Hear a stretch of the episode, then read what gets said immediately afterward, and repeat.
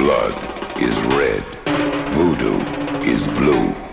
Sugar is sweet. Revenge is sweeter. Meet Sugar Hill. Not a place, but a brand new face. The foxiest, sexiest, deadliest chick in town. The mob took Sugar's man away, and now she's gonna make them pay. I want them dead. With a voodoo priestess called Mama Maitresse, and Baron Samedi too, and an army of undead behind her. There's nothing that Sugar can't do. The mob has never seen anything like Sugar Hill and her zombie hitmen. Sugar Hill from American International, rated PG. Parental guidance suggested.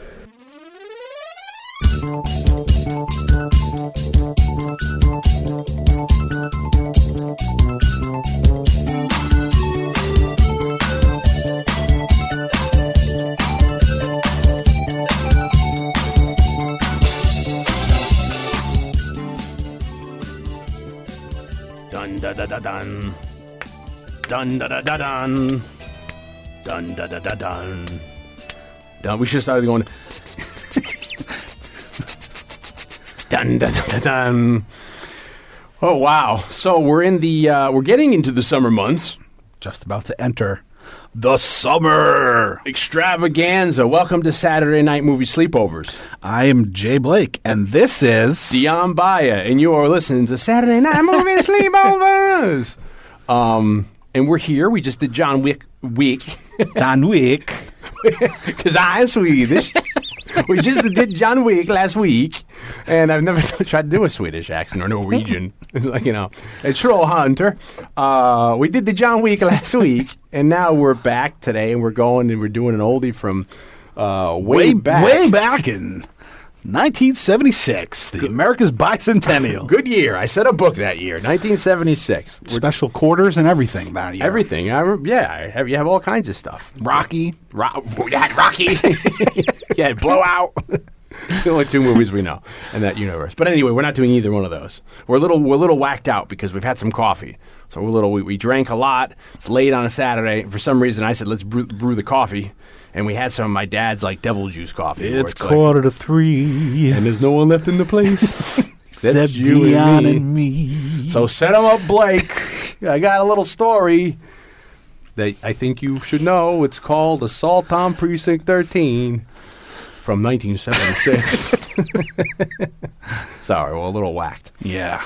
Uh, John Carpenter. It's been a while since we did a Carpenter movie. yeah, we did John Carpenter Funny We, Up at we, Halloween, came, we came out of the gate didn't we? hard. in Hard, early hard. Mm-hmm. four and a half years ago with John Carpenter movie. Every month we were doing a John Carpenter. movie. John, throwing them out there, but now we have to dull them out slowly. Yeah, we have to, you know, it's like a, it's like a, uh, an addict getting his fix. We gotta break him out and, uh, and, and We're almost out. Yeah, we We can't- We gotta. We've got to conserve what we have. We're losing our battery power. So, um, we're now we're hitting 1976. John Carpenter's Assault on Precinct 13. Uh, how about you? What's your history? Uh, answer me now. Don't wait for the translation. answer me now. Uh, I don't. I don't know. I mean, it's definitely a John Carpenter movie that I saw later than a lot of the other ones. Might not have been even been till college. I Hmm. know that this one was a big f- one for you Yeah, because of a, a special viewing. This scared the poopies out of me. This was just one of those. It's one of those movies on the list, man, of movies you shouldn't show a child. Uh, I remember growing up, and uh, we had moved to the suburbs, and it was, I guess, it was back when um, I heard someone talking about this recently, where like if you if you were in a suburban or urban area, there was the public schools, and then on the in the summer they would try to have like some sort of like officially sanctioned city or town day camp at there. Okay. And it was one of those things where you know if the kids in the neighborhood can just show up there during the day, and you know it wasn't like they would take attendance, but they're like, "There's enough here," and they'd have like I guess they'd employ counselors to just be there and do something with the kids. So uh, the sh- the school And watching Assault at Precinct 13 no, no, no, no. But what happened was it was summertime, so I was doing this by day. I was going near me. There was a the Helen Street School. I would go there, and they were having this program. So that's how I met a lot of the kids in the neighborhood. And I guess one of these nights at home, I watched Assault on Precinct 13. It was on TV during the summer because I remember the next day coming back and being on the stoop of the school, and us like, "Hey, did you watch Assault on Precinct 13?" We didn't even know how to probably say the whole. Did you watch the Precinct 13 last? Like, yeah. And all of us had watched it. So this is also probably an example of like, uh, you know, real like uh, minimal cable you know, where we didn't have a lot to choose from. Yeah. And uh, like three or four of the kids had watched it, and it so horrified me because you don't see where it's going within the movie. So if you started from the beginning, and I can't, I don't think I saw it on a paid channel, and I don't think it was a video. I think it was just on TV. I started watching it, and when you get to the part with the ice cream truck, you don't see that going that way, especially for like a little seven or eight year old Dion. So when when uh, what's his face, uh, Double John Doubleday, Yeah. uh, when he ends up, um, you know, just killing Frank Doubleday. Sorry, Frank Doubleday. Sorry, Frank. sorry, Frank. He he died last year. Yeah, actually. actually, I was going to say it's a year, right? I actually was going to say he died, of actually died very recently. Yeah, May of 2018. Um, so when he kills the the, the Kim Richards, the ice the ice cream girl, horrified me because you don't see that coming. Yeah. and then it turning into almost a horror movie when they get stuck at you know when they get to the uh, precinct and that kind of a thing scared the crap out of Precinct me. Nine. So because of that, now I uh, I have a really big scare because of that. And um, Maximum Overdrive, I hate ice cream trucks. so anytime I hear Yeah. the ice cream man, this the the the, the sing the, the the music playing, I freak out because I either think of dun dun dun dun dun, or I think of um tra tra tra tra assault um, um Yeah, Maxim I mean, for you listeners who have never experienced, Dion will run and wedge himself behind the couch, Yeah. up against the wall. And just just just just have a not not so much like a grandma seizure, but I will start talking to myself and just I'm just until I have to be soothed or because it's so hide under the bed. Hide under the. I'm just so scared. I'll urinate myself. I you know I, I complete complete um, what do you call that incontinence, and it's just scary. And it's, it's these movies here because you don't see that coming. Uh, it's it, it seems like it's going one way, it goes another way. Uh, I was the age of the child in it, so it's horrifying to see violence and brutality on that level, and then it, it becomes kind of a Night of Living Dead situation, you know, uh, where you have a f- faceless and mindless. And I remember even to the point on the original viewing, seeing when uh, Tony Burton, uh, the African American gentleman, is going. I remember his demise, where like you're cheering for him, and he comes out of the sewer, and he gets into the car, you know, and then you're watching, and then you know this is the era of really shitty copies. So I remember like not being able to tell really what's in the car. It was hard to see him because he's really really Yeah. dark skinned and it's not really lit well. And I'm trying to see, and then all of a sudden, Plus, somebody cropped for the television yeah, and, and then you're watching a crappy print. So when I could, I probably couldn't even tell what really happened when somebody came up behind him, and I was like, "Oh, did he die?" You know, because and then it cuts to like the window. Like, what you know. happened? That is the second memory, and the third memory from the fir- first viewing was how horrified I was when you have the two cops pull up and they're talking, and you hear like the drip and drip, drip, drip, drip, Yeah. and the nightmare of like them looking up. I still to this day even have like a. I remember. The guy up in the cherry picker being looking different. That so horrified me. Him being dead up there. Yeah, like that yeah. being so unsettling because I knew what all those implications meant. Sure. You know, back in the day of landlines and stuff like that. So those are the three takeaways I had from my first viewing. so, salt Sultan Precinct 13. Yeah, good talking Check to you it out. Yeah, all right. Check us out next week.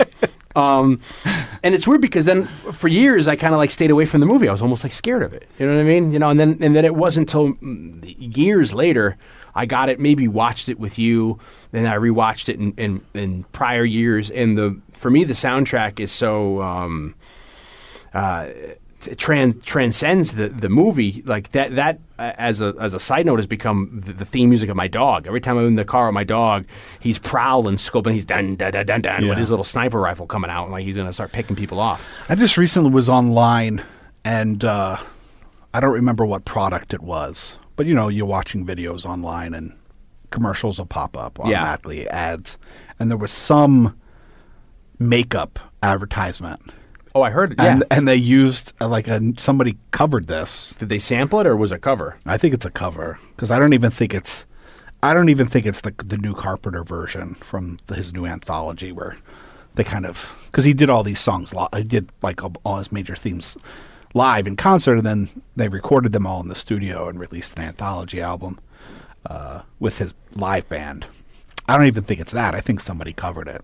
Oh wow! And I was like, at first, I was like, You're like what the? I know you couldn't. You can't place it. It's yeah. like, I was like, I knew it was John Carpenter, but like so f- so out of the element. I was like, is this Escape from New York? What is this? And I was like, oh shit, this is Assault on Precinct Thirteen. which is so like in the weeds. but I mean, that's probably why they're using it because people aren't going to know. I, I'm sure 90% of the audience they're going for isn't going to realize that yeah, it's, it just is or 90% of the audience even watching the commercial isn't going to put two and two together. exactly. You know, only the you know the horror nerds or the the carpenter heads are are going to you know really you know stand out. And to to me, this is one of my favorite scores of his, and this is probably my. I don't know, probably my top three. My favorite Carpenter movies are The Thing because I saw it younger at a younger age and I saw this this movie, and then maybe, um, I don't even know what the third one would be at the moment, but you know, uh, those assaults always been high on my list because it's weird now when I watched it so far removed, and you know, it's it's like oh, it's just a like a B genre picture, you know, it's just Yeah, like it's just like this is the fare that was coming out. It's almost like a exploitation picture of the era, you know, with like oh, you know Napoleon Wilson, these guys with these names, or you know, uh, and then another movie that's kind of related to this is you know we've talked about Warriors and we've done a podcast on the Warriors, but Death Wish three was also something I saw at a very young age, probably when it came out, and that horrified me as well because the gang in that is so crazy, and the head of the gang is the guy who's in Willow. That we made the correlation. He's the redheaded guy that I said was the brother on the episode of Happy Days. Okay, And his yeah, yeah. father is the gentleman from Season of the Witch, and also is uh, Hurley. Dan O'Herlihy is his, and I forget his. Maybe he's Gavin. I forget the son's name, but he's the bad guy in Hollow uh, in Death Wish three, and that's how I know him. And he's got like a, a red cross on his head, and that's another thing where these this this gang is just you know blatantly out murdering people, and that's not a movie you should see at a very young age, where like they're slitting old people's throats. Yeah. Um, uh, with Deanna Troi from Star Trek, they rip her blouse off, and you see her naked in the parking garage before uh, Charlie Bronson comes. Paul Kersey and fucks some shit up. So it's like that's another movie where the Martin Balsam's in that, where it's like the gang is a bunch of probably because of uh, the Warriors and Assault on Precinct 13, that the gang is these mindless people who are just causing havoc in this New York, I think it is, neighborhood. You know. Um, so you coming at this as a carpenter uh, aficionado and, and, a, and a Rhodes scholar and, and the John Carpenter, um, what do you think about this? Well, I mean, it's uh, it's classic. I mean, it's classic Carpenter. Yeah, it's his first. It's kind of his first after Dark Star, right? This is his first kind of. Yeah, I mean, in, in some in some sense, it is kind of his first feature, even though technically Dark Star is his first feature. Dark Star was is this wacky space comedy that he made with Dan O'Bannon in film school, and then found somebody to distribute it if they could get it up to feature length. So then they shot a whole bunch of new stuff. Yeah. But that was made over like years or something like that. You know, they would shoot some, then they'd raise money, and then they'd shoot more, and um, and they did most of it at USC. So even though it's technically his first feature, it's not really like his first professional film. Dark Star. Yeah, Yeah. Assault on Precinct Thirteen is like his first foray into like actually professionally directing a movie. Well, he, um, well, I guess the success that, that Dark Star kind of gets, this is when he's approached by, um, what's his face, um, uh, J.S. Kaplan with some money, and they're like, you know, we want to have you make it like kind of like a, a genre or B movie, Yeah. hundredth grand, and whatever you want to do, just keep it under the budget. Well, it's my understanding that he went to he knew J.S. Kaplan from USC, and Kaplan was friends with Joseph Kaufman. I think maybe they were both from Philadelphia or something like that, but they knew each other from you know before some outside film school, and they both wanted to get into like film producing and I've heard mixed stories, like mixed tellings of the story where they knew Carpenter. Like I said, Kaplan knew Carpenter, and they were talking to Carpenter. Carpenter had Carpenter had written a script called Eyes, which, wh- yeah, which then later, which then got bought by Jon Peters and Barbara Streisand. Um, and turned into the and eyes then of and then eventually became uh, with Faye Dunaway, I think. Yeah. the eyes of Laura Mars. Tommy Lee Jones and even uh, what's his face, Chucky.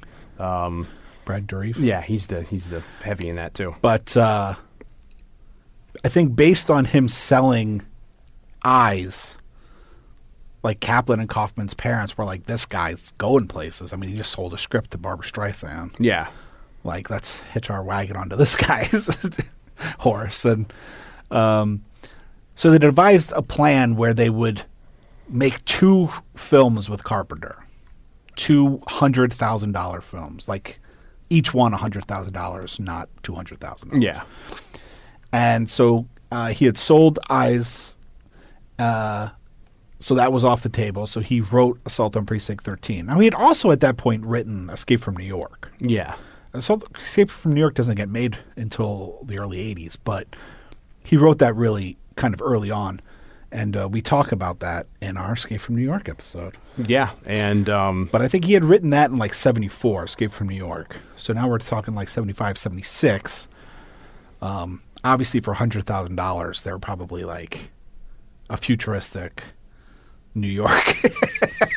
it's hard. Yeah, That's probably not going to work for this budget. Yeah, budget. and also he was also maybe thinking of even. Uh, I- I've heard conjecture where if he had more money, he could have even tried to make this a western. But you can't make a period piece. It's hard to make a a, a, a period genre piece and do it any justice if you're only going to have hundred thousand dollars, which at the time is a lot of money. But Yeah. You know, but still, still- for, to make a movie. Yeah. And then to make a period piece. yeah, So he writes this script and he's like, okay, let's make this for the first movie. And then he and Kaplan and Kaufman sit down and they budget it out. How much is this going actually going to co- cost for us to make? And they realize that it's going to cost more than $100,000. But I guess they like the script. Kaufman and Kaplan like the script and they decide, well, let's just take the budgets for the two movies oh, and turn it into and, and just use those budgets to make this movie. So there's uh, uh you know there's the legend of Assault on Precinct 13 is that it, this was made for hundred thousand dollars, but it was actually made for like just over two hundred thousand dollars because they pooled the two budgets from uh, what they were going to use for the for whatever the second movie was going to be, and they just used both those budgets to make Assault on Precinct 13. because I guess the original idea would have been for them to for him to write and direct also the Eyes movie, but he wrote that and was able to sell that. Yeah. and then maybe that's where the That's what I mean is that there's a little bit of difference in story. One story is he sold the script, and then that's what impressed them enough to want to make a movie with him. Yeah. And then the other story is that they were gonna make that movie together, and then he sold that script, he was like, "Screw it." which is a which is you know subtle difference, but it is, it is two different kind of points of view of two different histories for that movie. The original, uh, he went through a few different titles. The original title, I think, was the Anderson Alamo. Yeah, well, because it takes place. I noticed in this uh, viewing in the Anderson ghetto area Yeah. of town. And then I think after it was made, they were trying to sell it under the name The Siege. Yeah, And and, then- then, it was the distributor, right, that came at him. And then said- Erwin Yale Blondes, who also uh, distributed Halloween. Yeah, That's probably what he's most famous for in the world of John Carpenter. He also he before Halloween distributed Assault on Precinct 13, and he was the one that came up with the name Assault on Precinct 13. Because if you watch the movie, it's actually assault. It's actually Precinct 9, District 13. Yeah. So it's not even an accurate title. Yeah. But there is something to the title. no, I think it's yeah, it's very and the, the number thirteen. I love the number thirteen. It's very you know, it's catchy enough. I mean, it's it's different enough so that it's you know, it has a it makes you inquisitive about it. As if, you know, I I personally like it better than the Anderson Alamo. Yeah, but yeah. that does lend itself more to it being basis in a western kind of. I mean, there's a lot of references, aren't there, to the Alamo? And I th- I thought there was. Or yeah, maybe- there's a cou- there's at least a know. couple. But uh, you know, as we were saying, he technically Dark Stars is his first feature, but in a sense, this is his first feature. And like a lot of great auteurs, meaning directors that kind of have artistic ownership over the films, and you can, you know, see common threads throughout their movies. Assault of Precinct 13 is a really early example of a lot of things that Carpenter's going to become known for. Other great examples I, I point to are like Bird with Crystal Plumage, is Dario Argento's first movie, and yet so fucking Argento. Yeah. You know, like he had the whole Argento thing kind of figured out already. Uh, Evil Dead, another perfect example. Like say, the first Evil Dead movie, Sam Raimi's first feature film, arguably his first feature film. There might have been like a Super 8 feature comedy that they made that never went anywhere. You know, part of their Super 8 film uh, collective that they had when they were in high school and stuff. But really, Evil Dead's his first like full blown out feature, and it's so Sam Raimi. Yeah. Like everything that we know Sam Raimi for. Uh, Shivers, perfect example for David Cronenberg. Assault at Precinct 13, though we come to know Carpenter as a horror director, even though a lot of his greatest movies are not horror movies. All of them you could a lot of those you a lot of them you could argue have horror elements to them, but things like Escape from uh, New York, Big Trouble in Little China, Starman, um, a personal favorite of Dion's and mine, uh, Memoirs of an Invisible Man. Yeah, Memoirs of an Invisible Man. Yeah, of course.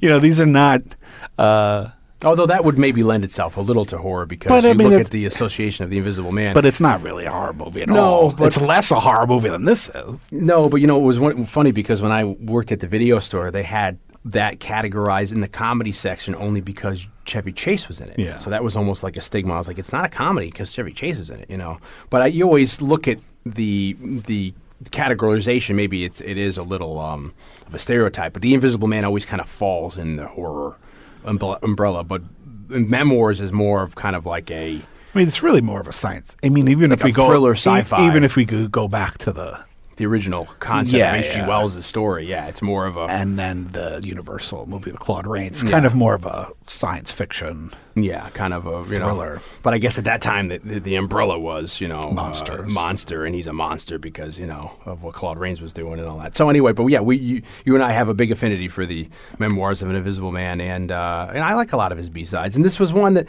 you know it's I, I was.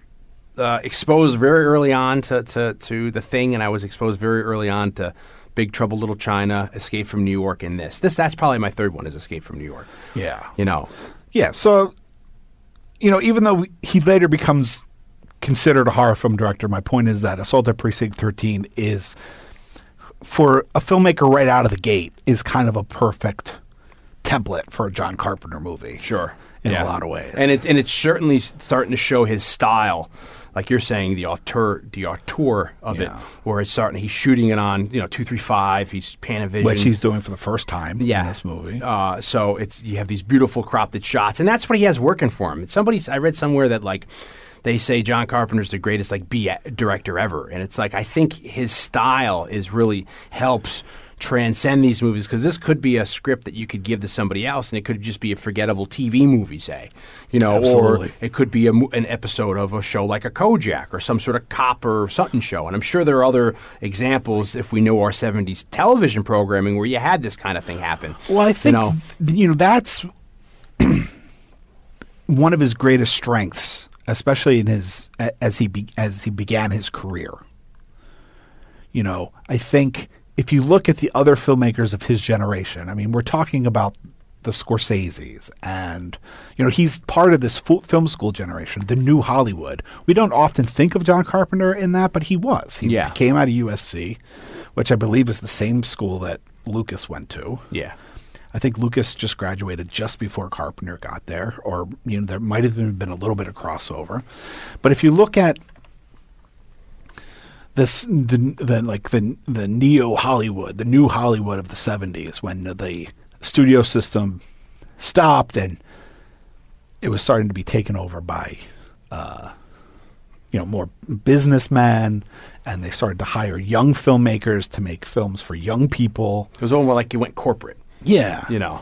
and it was also there was because of the baby boom, there was an abundance of young people, Yeah, looking to do something. and and uh, also looking to watch things. Yeah. you know that became a very that became maybe for the first time, like those teenagers and early people in the early twenties became like the key demographic for things. It's it's it's funny that um, you think about that with the, the when when the studio system uh, ended up dying in the late '60s, and you had the corporate corporatization of it, or you have entrepreneurs or whoever you want to call it coming in with crap loads of money, like just you know wheelbarrows full of money that are like, oh, I can make money off this, Yeah. and that's where you hear the alternative argument that they kind of ruined, you know, because it became about money and numbers as opposed to keeping the style, the art, you know, that you you are start getting the independent boom because you have people who are willing to take chances on risky endeavors or whatever, you know, you don't know if it's going to be a sure shot. And this leads us to the whole late 60s, 70s, you know,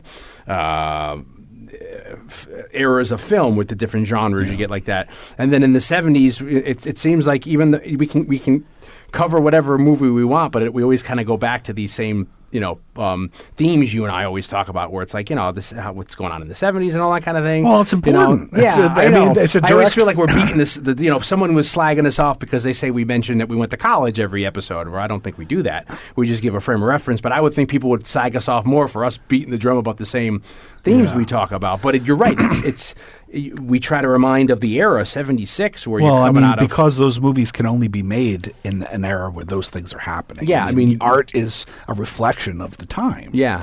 Uh, and I guess where I'm going with this is Carpenter's great strength is, I think, more than an artist. There are some filmmakers that are artists.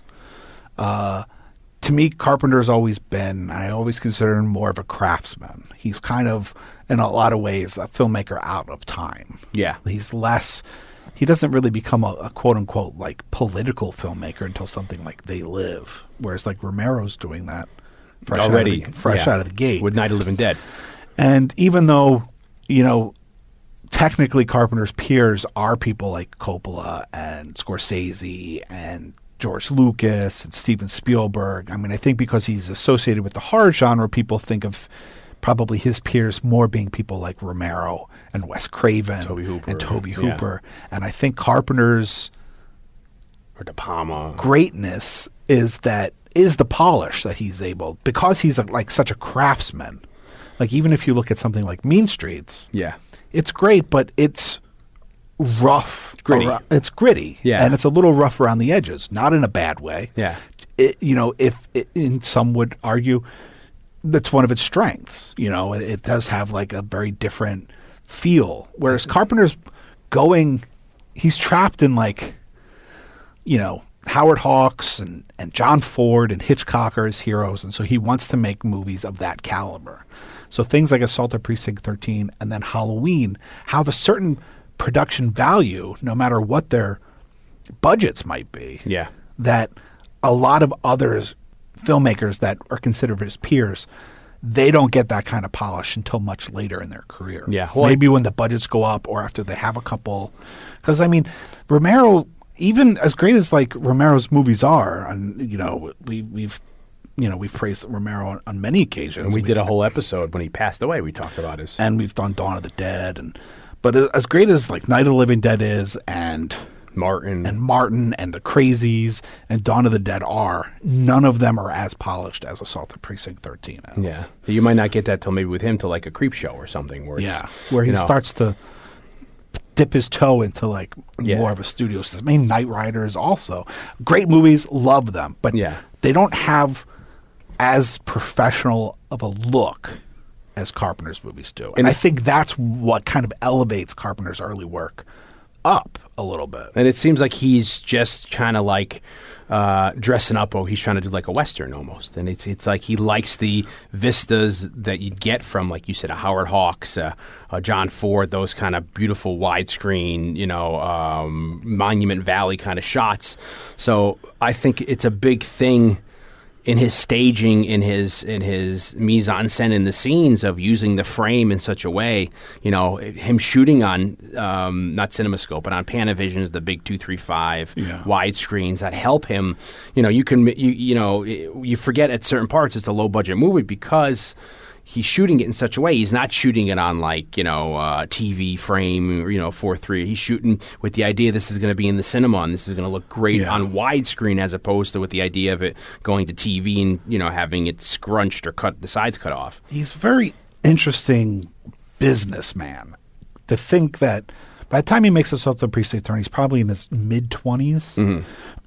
but he knows enough to say, look, I want my name above the title Yeah, and I want to shoot in this widescreen. He starts to make decisions that early on that are going to be his signature Yeah. Things. You know, like I'm going to shoot in this wide. This is my favorite. This is my aspect ratio. Yeah. Because this is what the fucking big movies were made um, of my youth. Yeah. So I wanted, I want them to look like that. And they look great. I mean, And- they look great. What he's referencing and the stuff he's doing then looks great. and everybody You know? knew if every if anybody went to a Hitchcock movie, they knew that they were going to see an Alfred Hitchcock movie. Yeah. They were going to see a John Ford movie, a David Lean movie. So I want everybody to know they're going to see a John Carpenter movie. And I think he succeeds with that by the time Halloween comes out. That now becomes, you know, oh, it's John Carpenter's yeah, because the Assault, because Assault you know. Precinct Thirteen wasn't necessarily uh, financially. Uh, successful. Successful. Not domestically for in the United States, but yeah, it- I mean, it it, ga- it garnered a lot of critical acclaim overseas, starting in in England. yeah. But it wasn't until Halloween came where he, and even that took like two or three years, And then then this to to g- gain Speed. success because it it ran in you know grindhouse theaters and and uh, drive-ins and stuff. And that So- led to a reevaluation of this movie, Assault on Precinct 13, when with the success of Halloween came out in, Yeah. the, in in the states. Um, he references a lot about uh, Rio Bravo with this, and, and and and you know the style of of trying to make you know the homages to like Night of Living Dead or stuff like you know having it be kind of a of th- that Western kind of value. I feel like the the Rio Bravo thing I think has been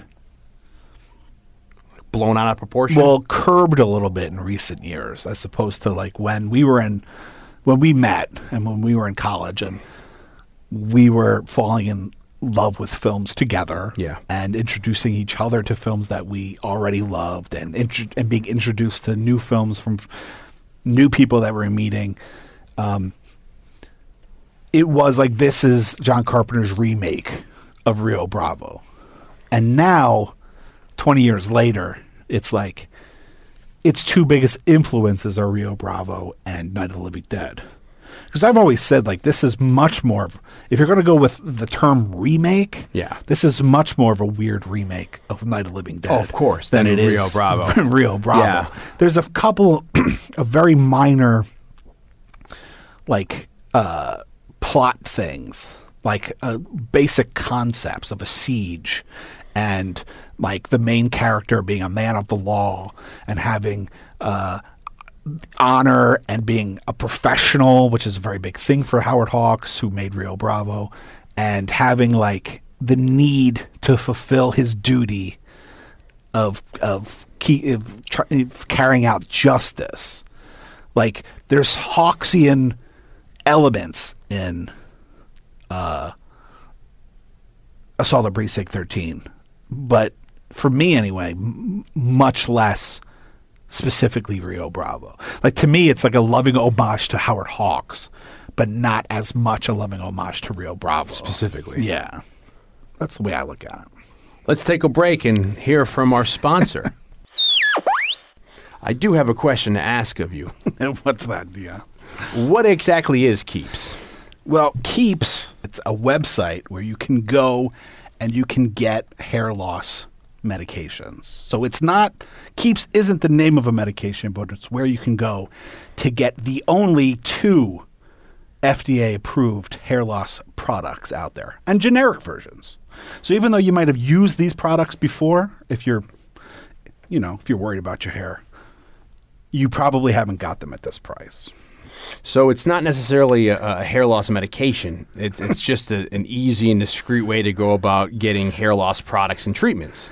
Yeah, basically, you go on the website, you answer like a five minute questionnaire that's all multiple choice, and then you send some pictures of your hair, upload some pictures of your hair, and then a medical physician in your area takes a look and they basically come up with a hair loss treatment for you. And I guess if you have questions, you can ask because, you know, just because they come up with a, a treatment for you, you don't have to do it. Obviously, So that that's a good point. So you're saying that like it's almost like a consultation. so they'll prescribe me a treatment, and it, if I decide to use it, it, it keeps will send me treatments right to my door every three months. So if I want to keep my my fair uh, my fading hairline on the DL, keeps is a way to do that. Not let a Yeah, lot say of you people don't want to go to the doctor. Yeah, because you don't want to go out to the doctor and discuss this with somebody in Sure. person. This is a way you go on the website, they fill out that questionnaire, you send some pictures, you get a prescription for a uh, treatment, and then Keeps will send you every three months, I guess, one of these FDA approved products. And it is one of the only two FDA approved products out there. Plus, Keeps offers generic versions of the only two FDA approved hair loss products out there. plus, you should note these products are not to grow hair, but to hopefully stop the hair Loss. the hair loss. Yeah, so it stops it right where it is and tries so you won't lose any more. And as they as they like to know, which is kind of funny, is it's only for the hair on top of your head. So that they know specifically it's only for the hair up top. So, I I can, it can help me with my beard. they apparently it's not going to help you with your beard. So yeah, because you know my beard's a little spotty. and it's definitely uh, a product geared towards men. of course. So uh, if, I mean, I'm getting to the age now where I'm starting to see thinning up top. So this is something I think I would definitely be interested in. And luckily, I guess for our sleepover movie lover listeners, um, if you're losing your hair and you want to do something about it, check out Keeps. You will receive one month's treatment for free by going to keeps.com slash sat. That's keeps.com slash sat. for your first month free, Yeah, just go to K E E P S dot com slash sat. keeps Here today. hair tomorrow. We're back and we were talking about specifically Rio Bravo.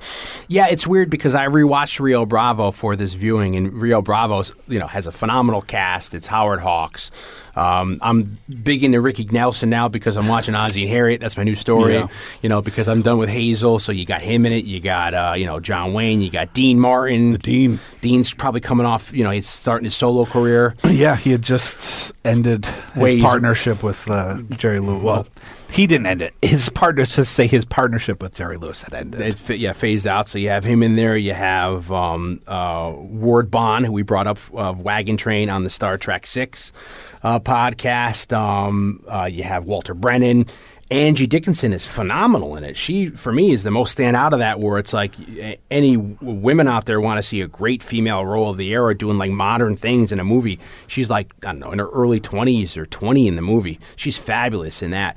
But um, Well, Haw- Hawks in general, it's so weird because Hawks is so old fashioned and so conservative in a lot of ways.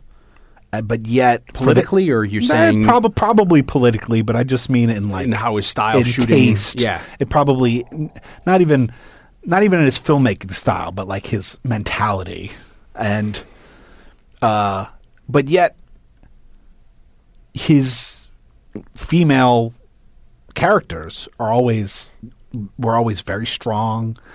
Um, you know, and these were at a time when like pre feminist movement and Yeah. stuff. Like he had very feminist messages and going well through. characters. Yeah.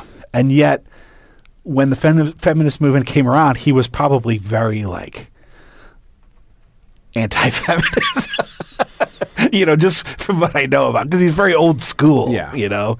Um and so she's like out of a long line of Hawksian women, from Lauren Bacall to uh, uh, his girl Friday. Yeah. I forget her name. At the, the Katharine Hepburn. Well, not Katharine Hepburn, but also Katharine Hepburn. Yeah. Although, although Bring Up Baby is a bad example of like a Hawksian woman. Yeah, yeah. But uh, and it's and that is also something that Carpenter tries to bring to Assault on Precinct Thirteen. This idea of the Hawksian woman, this the the strong kind of female lead. You have, you know, there's a couple of traits that he's that Carpenter brings from Hawks and from Rio Bravo, which is, you know, Hawks was always very much like uh, these weird non-sexual love affairs between men, like the way men interact with each other, especially in a professional setting. Um, which we do see a bit here, uh, so but they're at odds of the law and the criminal. Yeah. And then the other thing is uh, the female a strong female lead here in the character of Lee, Yeah. played by uh, Laurie Zimmer. Is that is that Yeah. her name? Um, you know, she's badass. Yeah.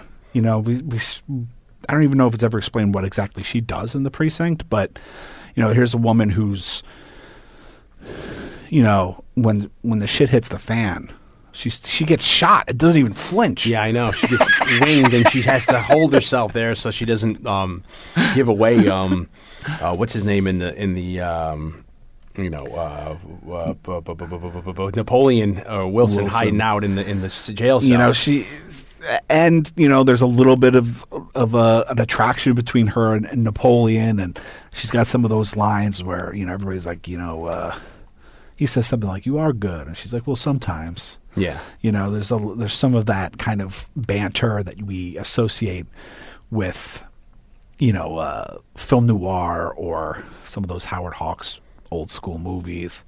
Uh, you know n- the whole movie is there's the running joke where Napoleon Wilson is looking for a cigarette. Yeah. That's a very uh, I guess um, Hawk specific, but that's almost like an old Western kind of a joke or having something like that going on. Yeah. You know, and even um, Napoleon, who's played by Darwin Joston, who didn't really do that much. Uh, to me, he has a very much of a Ricky Nelson kind of a look, who's out of Rio Bravo with and how he acts and how he does stuff, and. Um, you have that kind of sentimentality of the Western, like Yeah, where it's yeah. he's, you know, it's, my- let me tell you a story. You know. Yeah, but my point is like whole time he's looking for a cigarette, and the per- the only person that can give him a cigarette is is Lee. At the end, Yeah, well, not even at the very end. It's like kind of it you Yeah, know, going yeah. into the third act, and he's like, "Well, do you have a light?" And she has the light too, and she fucking she like strikes the match with her finger. Yeah, let's burn. you know, she's she's just she's she's kind of badass, and we're you know we're looking at it at a time it's 1976. You know, by that point, the feminist movement is is kind of underway, but um, still, like those kind of female characters aren't being portrayed in movies all that much at that time. yeah. I mean, And you know, then there's the racial thing too. yeah. You know, much like Romero did with the character of Ben in Night of the Living Dead, we have our hero here is an African American, you know, uh, police officer. Yeah. He's the he's the person of a, in a, of authority in the movie. It, it seems like it's his first day as a lieutenant. You know, Yeah. and, and then that's where you know he's getting down, and, and you know, so it's his first day on the job in that role, and then this is what he he's, to. he's the one in charge, and then you get like this aspect of, um, I know for this, I never really thought about it in previous viewings. In this viewing, everything kind of seemed more clear, but uh, there is a little bit of a warriors thing going on. But then ultimately, the gang, the gang is multiracial. Oh, that yeah, that's I've always noticed that, and they even make no- they make mention of it on the radio that, that even the people in the world are perplexed because at the time usually it's like you know black people say oh, black Yeah. people, Latinos with Latinos, white with white, or But whatever. I never really put together that. For some reason, maybe I just never paid. Maybe I did put together and just never really thought about it or forgot about it. But that the whole ceremony in the beginning is is like the warriors, where they're like, because of what happens in the first in the beginning of the movie, which is that they Who the Warriors are this? uh, this movie where the gangs get kind of ambushed by the cops and just slaughtered. That the gangs are now coming together. So you have like the white gang and the black gang and the Hispanic gang and the Asian gang. They have this blood oath. They're coming together. Oh, so you think those are the leaders of the other gangs coming together Yeah. to avenge? Because I've I, have I've seen it described as like a like an ambush at the beginning, but you know they're armed and they're like freeze and they run and then they all get killed and then it it it, it seems like for me that that you go on to see what the gangs gangs capable of. Yeah, yeah. That I think the police I mean, are I'd like say you know, uh, I'd say the word ambush and in f- thinking of it from their perspective. Yeah, yeah, and because uh, I never thought of it that way. That that the that I certainly think that that that scene is retribution. They're going to go out and get revenge on whoever and whatever because of what just happened. But that's an interesting take. That if those guys are all supposed to represent the other factions, like the Warriors, and they're all coming together to have this blood oath. Yeah. To well, me, that's I- that was my interpretation of this time. That's what I'm saying. Like in previous versions, you never looked at it. I never really looked at it that way, but uh, thinking of it, lo- watching it this time, it occurred to me that like, yeah, maybe this is they're they're forming a pact, a treaty, Yeah. much like the Warriors To go- which is like the idea of the Warriors is uh, Cyrus. Cyrus wants to bring all the gangs together under one banner so that they can outnumber the cops and they can run New York. Yeah, but then but you never really. Well, I don't. I guess you could, but I get you know. It's I never think of the brutality in the Warriors. I guess some of the gangs could, but it seems here where the scary thing about this is that it's the level of violence that gets kicked up a notch, and it's from any denomination where it's almost like leads you to the horror aspect of it being a zombie or in a cult. Well, yeah, I mean, or, it's you know, definitely it's a definitely a different movie and a different vibe than the Warriors. Although you know, had had the had everything gone smoothly during the meeting in the cemetery in the Warriors, Yeah. who knows what would have happened? they would have all came together. Like they might have come and just slaughtered all the police officers. Yeah, you know, in yeah. a brutal way. You don't we don't know because all of a sudden the attention gets drawn onto the warrior. Yeah. So I mean that movie could have ended up being a very different and a much more violent movie. But we're also well, this is another aspect of like the Carpenter, the Carpenter thing, you know, uh, the Carpenter themes being brought out in Assault on Precinct Thirteen, uh, you know, representing. We have, you know, Napoleon Wilson is the is the criminal hero, Yeah. you know, which we see again with Snake Plissken, which Snake Plissken was actually written before Napoleon Yeah. Wilson. So in a way, Napoleon Wilson is written as a nod to Snake Plissken, not the other way around. and that's a very Western kind of idea. Oh, sure. You know, I mean, having, like, Carpenter's the- dealing with well, that's is westerns in general are dealing with a lot of uh, narrative convention and archetypes and stuff, and Carpenter's definitely playing on those. And Carpenter was a huge western fan, you know, so you know it's also westerns are thought the the way westerns are the way the story like western stories are told are a very classic style of storytelling. You know, Yeah. they're very classic stories. Yeah.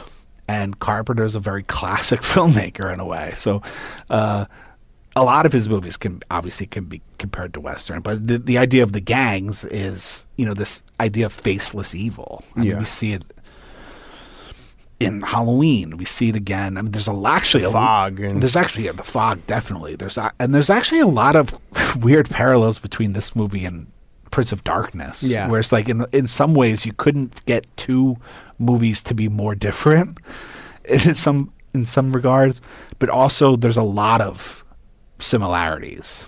Like uh, they're both siege movies. Uh, you know, it, here it's the gangs, and and Prince of Darkness it's like the possessed homeless people outside. They're both very L.A. movies. Um, and there's also there's all this talk in the beginning of Assault on Precinct 13 about the sunspots. There's some kind of solar, you know, celestial reason hinted at Yeah. in a couple of spots.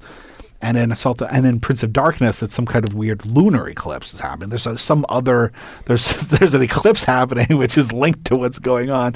There's a lot of these weird And that's kind parallels. of very much like a Night of Living Dead, or well, to a certain extent. And they're also two of the only Carpenter movies that are solely written by Carpenter. So I think that also has something to do with it. I've often said that I think in some ways Prince of Darkness may be Carpenter's most personal movie in that he wrote it by himself, not wasn't hired to write Prince of Darkness. He was interested in it and he wrote what he was interested in at that time. And Assault on Precinct 13 is that way too. He wasn't hired to write write a siege movie. You know, he wrote the movie that he wanted to make. Yeah. Halloween comes around and he's hired to write horror movie about babysitters. You know, he's given guidelines. Um, the Fog probably is another is probably another case where he's not asked to write The Fog, but he's probably asked to write a horror movie, and he writes that with Debra Hill. So it's not just his sole input. Um, but those are like the things that we're seeing in the in Assault on Precinct 13 that are going to become staples for Carpenter. You know, um, the Faceless Evil, the Siege is you know that's a very from Assault on Precinct 13, Prince of Darkness. There's parts of uh, They Live that are kind of like that.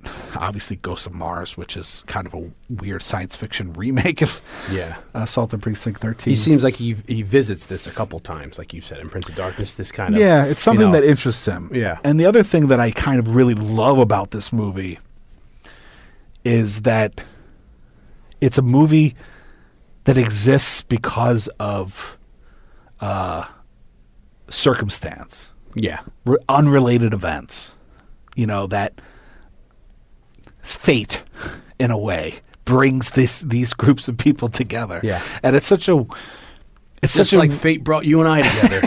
exactly. Like this podcast would not exist if certain things didn't happen. And you could argue that that's the case for every movie for every relationship for everything that ever happened.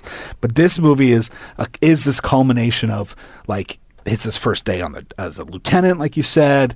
He's given the cush job of just like sitting in this precinct which happens to be in his old neighborhood but it's like okay that's first that's event number 1 Yeah. some weird circumstance, something atypical. It's not his. That's not his job every day. Is to go to that place. He's asked to go there. So that's one. We have criminals in transit. One of them sick, and they decide to stop there. they have to stop, and that's the closest precinct. Yeah. So that's circumstance number two.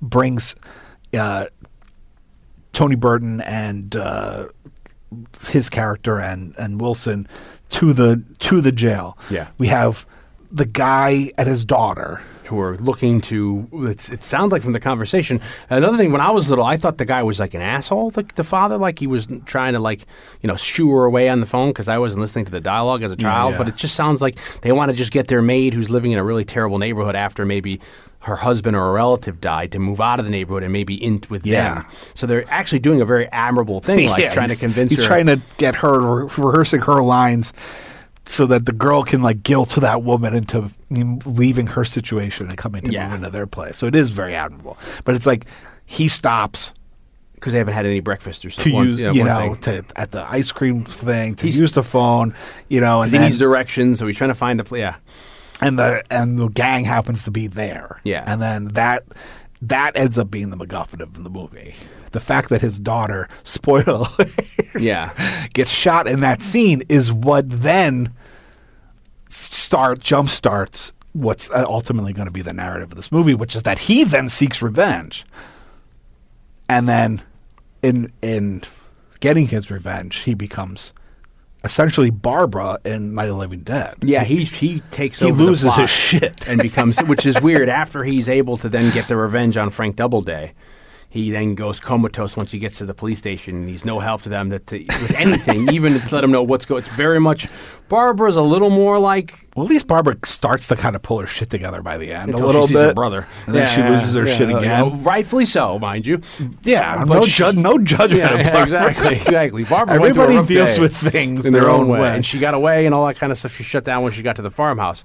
He shuts down once he gets there, but yeah, and it's almost like you know he the rest they don't need him anymore. yeah, his job was really only You know, to bring the gang to the precinct. and there's a connection there with kind of like the real Rio Bravo is that then. It's the idea of protecting the person who you have within the jail cell, quote Yeah, unquote. yeah. Either it be Well, like- the, the fellow officers, the person, the, the the the the citizen in trouble, or even then the convicts who were there. It's that idea of the John Wayne character, and here the the uh, Austin Stoker character of Ethan Bishop. His job, like they're compelled to fulfill their jobs of carrying out justice. Yeah. Whether in Rio Bravo, it's people are trying to get him to let one of them out yeah, because he's he's arrested like the brother of the guy who's the heading cattle bearer. Yeah, yeah. they they wanted to get him out, and his job is to keep him in jail. The Amico, eh, double A, boop, boop, MCO. I forget his name, but that's the actor who plays him. Yeah, In this one, it's uh, Bishop's job's not only to protect the people within the precinct that are under kind of like his jurisdiction, The lieutenant, but yeah. also to protect this guy. yeah. Who we don't they don't know why he's there because even the one girl, uh, what is it? What's her face? Um, Nancy Loomis. Loomis, yeah. she's the one like let let's let him go. You know, let's who we don't even Well, know you'll why. notice the only p- two people to I think I think even Tony Burton does it. The only two people to ever suggest like why don't we just give them what they want are the only two people that die. Oh yeah, yeah, yeah. It's like- almost uh, that part of that formula. It's almost like know. you know it's that moral Yeah, punishment Of- of by, how the, dare by the writer or the yeah. filmmaker to Um, be like, you know, you're willing to, you know, give him up. So she's the, she ends up being the first one of the group to, of the main group to pass away. Now, I would Nancy Loomis, of course, we know her best from Halloween. Yeah. But uh, she also shows up uh, in The Fog. She's got a pretty big part in The Fog. She's kind of like the assistant to Janet Leigh's character Yeah. in The Fog. And then she plays Tom Atkins's uh, ex-wife or the wife he's separated from in Halloween 3 Oh, okay. where he's like he goes to pick up, up. his daughter, uh, pick up his kids, and they're like, "I got the masks," and the kids like, "Oh, we already got masks." You know, Yeah. that's that's, and she was, he gets a sick bag. We're going on the road. Yeah. and she was dating uh, Tommy Lee Wallace at the time. Uh, so that's how Tommy Lee Wallace was a USC uh, friend of John Carpenter's, who worked on. I think he was did art direction on this movie. Probably did art direction. I think also did some editing on Halloween, and also even not, not a lot of people know this because everybody knows that Nick Castle, who was also a USC guy who later became a director as well, played Michael Myers in uh, Halloween. But Tommy Lee Wallace played Michael Myers in a few scenes. He was under the mask in a few scenes. Yeah.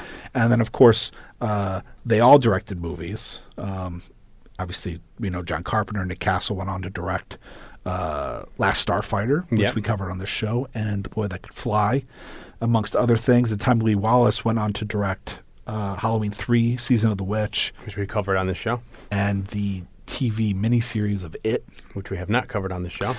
amongst other things. But uh, that's how Nancy Loomis got kind of brought into this early John Carpenter troupe Yeah. of uh, filmmakers and actors was through T- Tommy Lee Wallace. And then you got Kim Richards, who's young here. People know her nowadays as the Beverly Housewives of Beverly Hills. Her sister is Kyle and Kathy. Kyle is in Halloween Yeah. because she's the she's one of the girls that Jamie Lee Curtis is babysitting for. Oh, okay, yeah. And then uh, Kathy then marries into the Hilton, becomes Kathy Hilton, and her daughter is Paris Hilton. So Kim Richards in this movie is actually Paris in real life's uh, aunt. You know, and then the connection of Kyle is the sister, like I said, her sister is in the kid in Halloween, so there's a connection there.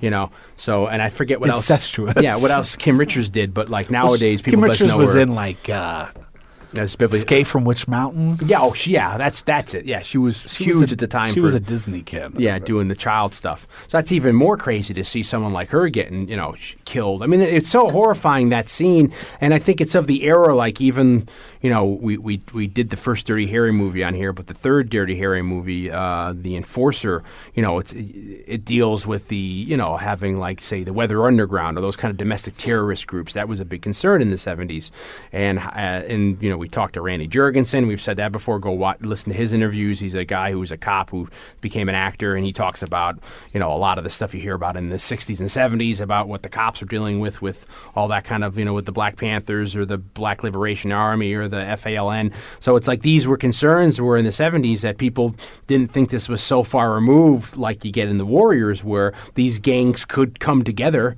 and quite possibly maybe take over a city or something. And this is the horror you're pre- playing on here, where you're having, you know, uh, it, it's what's more frightening about this is that you know they're supposed to be like juvenile delinqu- delinquency. We're supposed to, I guess, think these kids are young, but Frank Doubleday and all these people look like they're you know much older than they're supposed to be portraying.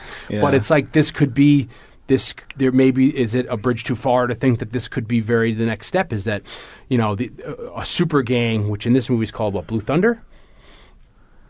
I don't know. Yeah, um, where th- You that stumped me. that's that uh, that gang is going to come together and it's going to be uh, a gang of you know who cares what denomination or whatever, and then they're going to uh, you know almost be like mindless zombies or whatever to to then now go out and and systematically just you know for no I mean that's one of the other crazy things in the movie I think is just the senseless senselessness of the violence. Yeah. Well, you that's know? you know, that was also a very Car- Carpenter thing, especially early on. Like we never really understand why Michael Myers is doing what he's doing. yeah. As far as Pleasence is Donald Pleasence is concerned, he's evil. Yeah, that's all. That, that's all. That That's all you need said. to know. Uh, coincidentally, Donald Pleasence only did Halloween. Only did Halloween because his daughter had seen Assault on Precinct 13 and liked it. Yeah, And she said, "Oh, like this guy did this movie, and it's really good. You should work with that guy." But in what just, but you know, the senselessness of the violence of, of of the lack of real motivation in Assault on Precinct 13. Street Thunder. Blue Thunder is a movie. Street Thunder is the name of the gang. but that yeah that's like what's scary and that's what pulls this movie at times into like more of a horror film Yeah. than uh you know um, a, a neo western or a or a drama or, or something Or like exploitation you know, action piece. it's correlations that that I've made to Night of the Living Dead aside from you know having a uh, African American strong positive uh, African American protagonist and having you know the Barbara slash you know dad character who's kind of the the vehicle into bringing like what's going to siege the place yeah. to the place, and uh, but the other aspects of Night of Living Dead and Assault the Pursuer is that it is a siege of like a mass threat outside that, in for all intents and purposes, is figuratively faceless and just uh, persistent. Yeah. you know, like no matter how many of these dudes they seem to kill. throughout the course of this movie, they just keep coming. Well, they they they work like on, on a level of, of almost like a mindless cult or or zombies in a sense where there, there's very little dialogue from them, and then as well as they start working as almost like a one. So when you see when they're like it's very Borg. yeah, w- when you see them looking out the windows at them and they're like moving the cars or that kind of you know that always There's an efficiency going Yeah. on that is frightening. and it's weird because it's like you. It, I mean, and when I was watching this, I was like, you know, in real life, this movie is just silly. Like it's just, you know, it's just when you take it at face value, but it's done in such a way that it's really good, you know. But it's, you know, it's it is kind of a movie in the sense where they're cleaning up after themselves. They're, they're, you know, this Yeah, was yeah. horrifying for me as a kid that they're putting the cars back after this is big shootout. Yeah, they're moving the bodies, moved the dead bodies, so know, that it looks. If normal. anybody looks on the You street, know, it looks normal. it- but this is something when you're saying there's like kind of the ridiculousness of it. It's interesting to see Carpenter, or I should say, hear Carpenter try to combat that in the dialogue of the script because they're telling us it's ridiculous. Yeah, they're trying to justify saying this is they're like, you know, this is happening on a city. We live in a city. This is a city street. The cops are going to come. You know, they're constantly telling each other and us as the audience that like They're just as justif- astounded. they're just they're justifying the fact that this is a crazy circumstance. Yeah. So by kind of telling us, it, it's almost it's, like it's a conceit. aware. Yeah. You know, like Carpenter's saying as a filmmaker, like I know this is ridiculous. even to the point with the with the uh, non-denominational gang, where it's Yeah. like even the people on the radio are like as crazy it sounds, every ethnic you know thing you know. But I think you maybe have put the nail on the head where maybe it is the gangs are coming together. It's a super gang now that I has the you idea know, of like coming I said, out, that that was and it's very much like I said, Maybe like, it's just because I have, I now these days have Warriors on the brain, Yeah. all the time. yeah, He's on a lot, and I just I watch it every time. I mean, Warriors kind of since before we did the podcast uh, a couple years ago, like Warriors has really shot up to be like one of my all-time favorite, like maybe top twenty or top ten favorite movies of Yeah. all time. So maybe with like the influence of the Warriors, like I'm reading, I'm either reading that into the beginning of a South Pacific thing because I haven't seen this movie in. Well, I guess it hasn't been that long because I did an episode of Wrong Reel where I talked about uh, with James Hancock, where I talked about Carpenter, and I probably watched it for that. But before that, I probably hadn't seen this movie since maybe we were in college or just out of it. So, I mean, it's been a while. This is not a Carpenter movie that I I go to frequently. Yeah. you know, and that's not to say that I don't love it. You know, uh, this was definitely always a bigger movie for you than it was for me, given this you know the story that you told about seeing it when you were little. But um, I went through a phase, you know, early on in Carpenter was like I was as much as I loved things like Escape from New York and Assault on Precinct 13 and Big Trouble in Little China. I was always more drawn to his horror movies. yeah, And now as like he's as I've come to terms with the fact that he is probably my favorite filmmaker, like I don't think of his movies in genre anymore. They're just like the genre of John Carpenter. So like I have come to kind of just love them all equally. and he even he puts on. Um, he, he edited the film, but he then he puts on John Wayne's name, John T. Chance, Yeah, from Rio Bravo. from Rio Bravo. He, t- you know, he tended to do that a lot. He does. Uh, that's another thing that's kind of common, uh, kind of a correlation with Prince of Darkness. He says, I think he, I wa- he I forg I should have researched it, but he he uses a he uses a pseudonym in uh, Prince of Darkness as well as maybe the screenwriter might be like something Quatermass, Yeah. something to that effect. Like it's a nod to The Hammer Quatermass yeah, experiment. Yeah. but you know because that movie for him was so influenced by the guy that wrote those movies, Nigel. I forget the the guy who wrote the Quatermass, who came up with the character of Quatermass. to him, that was like his homage to the Quatermass movies. Yeah. So he used, I think, I think it was Quatermass as like a pseudonym. So he tends to, he's a filmmaker like, I mean, like all filmmakers, but you know, not he's instead of try, shying away of if instead of trying to shy away from his influences for each- for those movies, he just he tells you. He throws them right in. Yeah, John Yeah. T. Chance. It was like you said, John Wayne's character's name in Rio Bravo. Yeah. John T. Chance edited this movie, but it was Carpenter that edited. And it's funny because as I think about the two movies side to side, and I hadn't seen Rio Bravo in years, so I, I didn't remember they Rio Bravo and um, and uh, El Dorado I, I, and Rio Lobo. I get them all mixed up. yeah, because they're, They're so close, and They're so similar, Mitch yeah. Mitchum's plays a drunk in it. Where over here, Dean Martin's a drunk in Rio Bravo. and by the way, Um, Dean Martin's really fucking good in that movie. oh yeah, he's fabulous in that. You know, it's, it's a shame that he didn't go on to make more of those serious, more serious movies. Yeah, because when he hits, I mean, Ocean's Eleven, uh, the original Sinatra movie, is serious for the most part.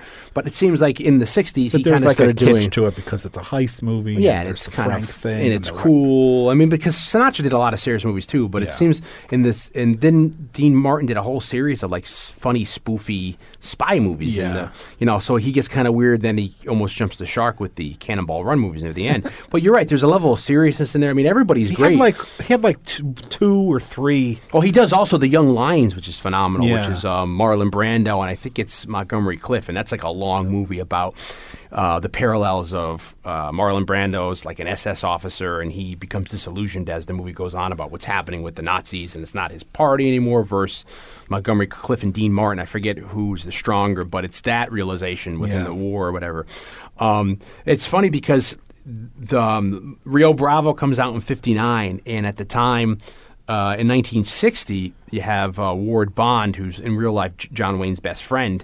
Uh, he's in a lot of these movies. He's the star of Wagon Train. He drops dead of a heart attack in 1960, and they replace him, and Wagon Train goes on for another couple years. But uh, the year before he dies, in it's a shock. I was shocked because uh, you know I love Ward Bond to see him get killed uh, near the beginning of Rio Bravo. It's like, oh my god, he gets shot in the back and dies, and that kind of sets stuff up like these people are fucking assholes, you know? Yeah, yeah. And that's kind of you think about if you set it up against Assault on Precinct 13, that replaces the shock of in 1959, Ward, the good old lovable Ward Bond getting killed. Yeah. is the Kim Richards getting fucking shot in the, the neck by the uh, Well, you know the Mauser uh, 96 gun. Yeah, I mean, which is the like- same gun, by the way. People will rec- recognize is what Han Solo uses, the broomstick Mauser, um, and also I think it's uh, Rocketeer, right? Yeah, because it's a. German. It's a German gun that was really popular. I think it's a 96. It's called a Mauser 96 broom handle because of how this handle is, and that always is. It has a suppressor like a silencer on the end of it. Yeah. but it always has that weird look. Yeah. You know, it's a Nazi German kind of a gun. You know, it's also it's kind of it's like it's a little bit like we talked about in the last episode with John Wick, which is like they killed the dog. you Yeah, know? right at the beginning. Which is You know, like- it's like terrible territory. You know, you have to. It's the opposite of, of what we Kill the cat. We bring we bring the the, the save the cat uh, Analogy. books or- up yeah. a lot, which is like then you would have a character. You know, a, a device for screenwriters that you, if you have a character save a cat in the beginning of the movie, you know they're a good character. or do anything good at the beginning. Yeah, I mean, it's like then- it's a it's a it's giving a, a name to a generalized action, but an action like saving a cat from a tree or something, which is like will endear that character. The opposite of that is if you have the gang members shoot a little girl in Yeah. the neck. and it's still something that you think You, about. you'll hate them, but then it also sets up the stakes. Like it sets up that like these guys will kill anybody. yeah, uh, and it it's still. I mean, now I think the you know the the the doors have been kicked in, but for years that was you never really see that level of violence towards a child. Usually, it's uh, Well, that's why it was so shocking. Exactly. That's why it's still so shocking. you know, I, I think it's sadly in this day and age, it's not as shocking as it used to be. But I mean, me as a seven or eight year old seeing that, you know, that horrified me. So I, I conversely would not go back and watch this movie because I liked it so much, but because it was kind of wow, that's horrifying, you know. And then the theme as well, you know, that you know he Carpenter did, did the music for the movie, so he has a very every movie you know he he's involved with the theme has a very sp- specific. I mean, um, you know, uh, on my way over here tonight, when my mom was driving me over, I put the cassette tape for the soundtrack in, and if you listen to the soundtrack, it can get a little monotonous because there's only like three or four Yeah. cues, And and, it's even just- even like if there's four cues, three of those are pretty similar. yeah, or the dun dun dun dun dun, you know. But that one theme is phenomenal, and then the other theme, which is I think is called Precinct Thirteen, is literally we talk about in the Dirty Harry podcast how the influence uh, on Lalo Schifrin's score in Dirty Harry went on to like be a huge influence in cinema in the '70s and and gritty cinema, and Carpenter talks about uh, that soundtrack for Dirty Harry being a, the major influence on this soundtrack. in the book Scored to Death Conversations with some of our greatest composers. Yeah, Carpenter talks about uh, the two big influences on uh, for the Assault on Precinct 13 score are Schifrin's score for uh, Dirty Harry and the song Immigrant Song by Led Zeppelin. That one. That, that kind of bass that you see, then Thor Ragnar used it recently. Yeah, yeah. It uses like twice. Yeah, I know. It's like, that's again, they're getting their money's worth. They're like, we used it. But what Carpenter does is he just takes that riff and slows it down to like dun, dun, dun, dun. Yeah.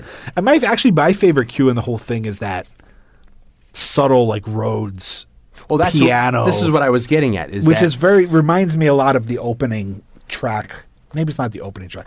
It's the no, it's the track on the subway for uh, Warriors. okay. The the Barry De Vorzon score for the Warriors, like that kind of love theme between the- Oh. that girl I can't remember her and Swan. Yeah. like there's a feel like that r- 70 Rhodesy yeah. Piano, Um, electric piano sound.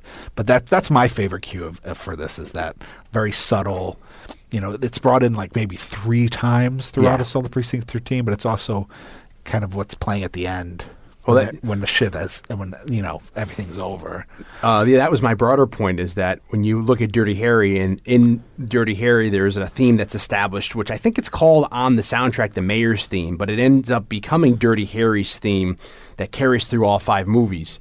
But in the first Dirty Harry movie, the uh, um, the score it first shows up when they when they realize the girl's dead, they're taking her out of the well. Then at the very end of the movie, after he kills Scorpio and he throws his badge away, and it's it's almost it's it's not hilarious, but it's so close to each other. It's almost like you know where we wanted to use that theme, but we couldn't, so we get sued. The Yeah. Carpenter just doodle around and make it like because it even ends the same way, like do do do do do do. Like it's like it has it it's it it functions very well within Assault on Precinct 13, but it's very much like it's the same sound. It's the Rhodes kind of like you know it's Yeah. like like boom, boom, boom, you know, and it's it's very much uh, like the Dirty Harry theme of of the Harry Callahan character, and it's like almost as internal. And every time you see it at the end of like. Um, uh, I think it's at the end of the Dirty Harry movies most prevalent when you have like the camera back away on a helicopter shot and him walk away. You have that, and it's usually a different version in each movie, to, even to the part in the '80s where it's like you know rock, you know, like guitar and stuff. Um, yeah, well, Carpenter supposedly, I've heard different stories. He, it's either he did this in a day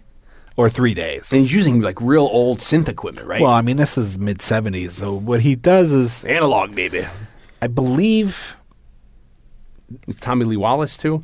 uh, it's a guy named Dan Wyman, Mm-hmm. and uh, I believe to my re- to my best of my recollection, Dan Wyman was like the electric the electronic music like teacher at USC, and so he went there to do uh, this score. And basically, Dan Wyman was kind of an engineer in that, like, in those days, you had to like tune the you had to physically to tune those synthesizers to get different sounds. So if you wanted a string sound, which is like the sound that he that's in that's in this movie, he had to like Dan Wyman had to make that it make that sound. There was no presets. Yeah. you know they wanted to hit a button like give me the string sound. You had to like So every day you have to remember that was a thing too. I forget how I used to because I I do sound in my day job, and you talk to board ops and how you know you go onto digital boards now and how easier it is. But in the old old days, especially when you're doing albums, you'd have people in the uh, that were em- employed by the maybe the the studios the, where you're recording, is that all their job is is just put everything back. It's like you know, there's a continuity person Yeah, taking yeah. po- Polaroids every day of how like your costume looks today or Blake beat up in the movie. Well, it's like that. I, I don't know what the technical term is, but there will be somebody like you know maybe you're you know you're uh, a couple years out of college and you're uh, it, not interning, but you're you're kind of uh, learning how to be a board op. You know, and mix. Your job would be to make sure all when you come in in the morning, the board is the way it was left, or like you're saying, all these. It's a room full of synths, so you have to like turn knobs, patches and yeah, knobs. and that's another thing. It's like you think about the old phone systems, uh, and that's something that I saw leave being uh, in television and seeing and seeing how going from analog to digital, where you have patch bays behind you, and it's like the old, you know, you think of telephones, or you have the girl like, oh, what what number, and she'd patch. Well, I mean, we know, see a little bit of that in this movie. Yeah, where the- you know- Nancy Loomis is sitting at the the board, The board. yeah, patch, and that was you'd have that in the old days in the same the same wires and everything, which they still use it today to a certain extent. uh, How you patch over this to this, you want to have this microphone be heard by this board or whatever. You'd patch everything, Yeah. so you'd have this by meaning crazy. meaning running like cables. Yeah, and like with a little looks like a quarter a quarter inch peg, you'd plug it in and you plug the other end in, and it looks like almost like a nylon, like a jump rope, and then Yeah, that'd be your patch. And so you have a patch bay with all these little holes, and almost looks like uh, the holes you put like Lite-Brite sets in, and then you'd have you know people, pa- and each hole is a different designation. This is you know you're going from here going to here in in the, in this one, out that one. into that, you know. I mean, so, still some editing, even video editing is set up that way because you have like the different decks and, Yeah. and all that stuff. But so he he started working with Dan Wyman, um, and Wyman was basically just an engineer. He would he would do he would make the sounds on the thing, and then Carpenter would play them. Carpenter's not a technical guy when it comes to music he's much more like the creative guy. And so he works with Dan Wyman on this movie, Halloween, and The Fog. And then I think on uh, Escape from New York is when he meets Alan Howarth, and then Alan Howarth becomes his guy through uh, They Live. yeah, And Alan Howarth is also the an engineer, um, much more into the technical stuff, but also did also provide some creative uh, input and helped write some of that stuff. He, uh, in some ways, he got into the synths um, partially because he was basically what Dan Wyman did for Carpenter. He did for the band Weather Report on the road, which was like these giant synths and electric pianos and stuff were made for studios, so they weren't made to be you lugged around, lugged around and put on trucks. yeah, brought up to a stairs to a venue. and so they needed a full time guy to sit there just uh, for the upkeep yeah, you know, and and uh, that's how he kind of really got into the synth stuff. But uh, you know, given the limitations of, of the of the equipment and the uh, schedule for music, I mean, Carpenter only ends up writing, like I said, three or four cues that then get used over and over again, or maybe finally tweaked throughout the whole thing. But it really is only a handful of cues. But I mean, as you're saying, uh, they're perfect for Yeah. for this movie. Like they're they're iconic to Carpenter fans, but also just uh, so like it's one of those things you can't imagine this movie with a different score. Yeah, and it's it's something that wasn't available for years until like what 2003 or so. I think there was there was bootleg versions available, but you couldn't find a. There wasn't an official release of the soundtrack. Yeah, there's an official release, and then there's a. I want to say it's British. It's definitely European. There's a Blu-ray that came out, um, possibly German. I don't know, but there's a Blu-ray that came out that it's it's great. Yeah. it's beautiful. The art is great, uh, and as the bonus disc, it has the soundtrack. And I have the soundtrack of this when we met Alan Howarth. You're friends with him when I met him, and then it, it was. But it's I think it, it's, it's He redid it. yeah, it's that and Dark Star on one disc, and then it's just by him. But it sounds Yeah, almost he close, does. you well, he does a. He he painstakingly tries to re. uh, replicate the Yeah. sounds and stuff when he does that stuff because those soundtracks were not. I think when he did those, they weren't readily available, or he was trying to do them with more fidelity than the original recordings had, sound better. So he has a couple of those. He has Assault on Precinct 13, uh, 13 and Dark Star, which Dark Star is a tough soundtrack to find, even. And then when you find it, it's not a great soundtrack. Um, not that the music's not great, but like the releases of it aren't great. Uh, and he did a really painstaking job of li- watching the movie because he didn't have the tapes. Yeah. and trying to figure out what sounds and, and what was going on. And he also did one for the thing that's really interesting, where he worked with a guy who did the orchestral stuff, but he did the synth stuff, and he and uh, Howarth ended up uh, putting three tracks, replicating three tracks that Carpenter wrote for the thing, and putting them on his release of the thing. So the only way you can get those non Ennio Morricone tracks of the thing are on the Howarth release of that. Well, that's interesting. But um, yeah, the the Howarth release of Assault Precinct 13 is pretty good. There's another, there's a couple of good releases of it now. Um, I want to Death Waltz, I think, or Mondo. Now they're one company, but at the time, I don't know, remember who put it out at the time, but they released it on vinyl and I think audio cassette. Oh, really? That'd be um, cool. with a, with a pretty cool cover. Yeah. Um, but yeah, all that stuff. Carpenter's got to had the a big resurgence uh, since uh, you know since we started doing this podcast. And touring and all that kind of thing. And, and yeah, and he play, he played this theme. I want to say it was the second or third cut on the concerts. I think he opened the tr- the concerts with Escape from New York, and then maybe this was the second track. And of course, uh, Assault on Precinct 13 went on to influence everything from a remake in 2005, I think it's 2005, to uh, an episode in the last season of The Punisher is basically Assault on Yeah. Precinct 13. like episode three or so, and they're all in there. Yeah. Yeah, Um, it's funny because when, when I like at the beginning of the movie when when um, you know it's his first day as lieutenant. Uh, uh, and he's trying to figure out, you know, uh, Bishop where he's going.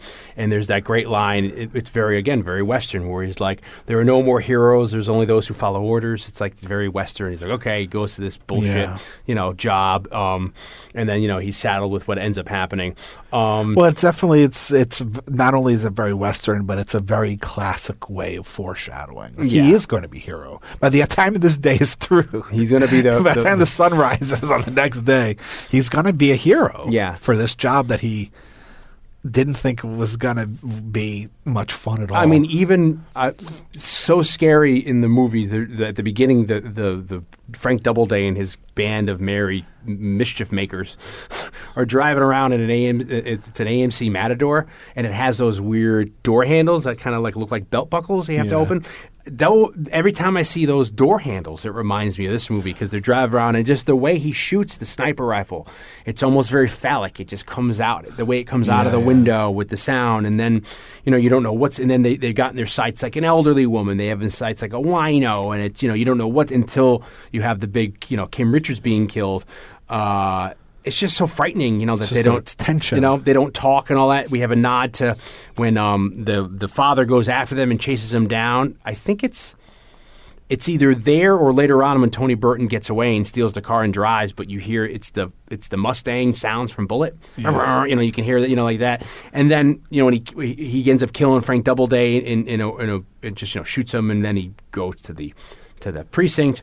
Uh, and it's funny, like when, when we're watching the scene when the, the convicts are coming on the bus and that one guy's sick, I was getting flashbacks to The Fugitive with Richard Kimball. Is he on the bus? You know, because like that's how they get in The Fugitive. The you know they, they try to the guy you know fakes uh, uh, a sickness and then that's how they get they stab. I think the, I forget what they do. They stab the, the the officer and the bus flips over and all in The Fugitive. So I I, I found that very funny. I remember Um, the, the thing that I find funny, and I always forget about it until I see the movie again, is that right in the beginning when uh, the the lieutenant uh, Wow. Elvin Bishop, played by Austin Stoker, is, is driving.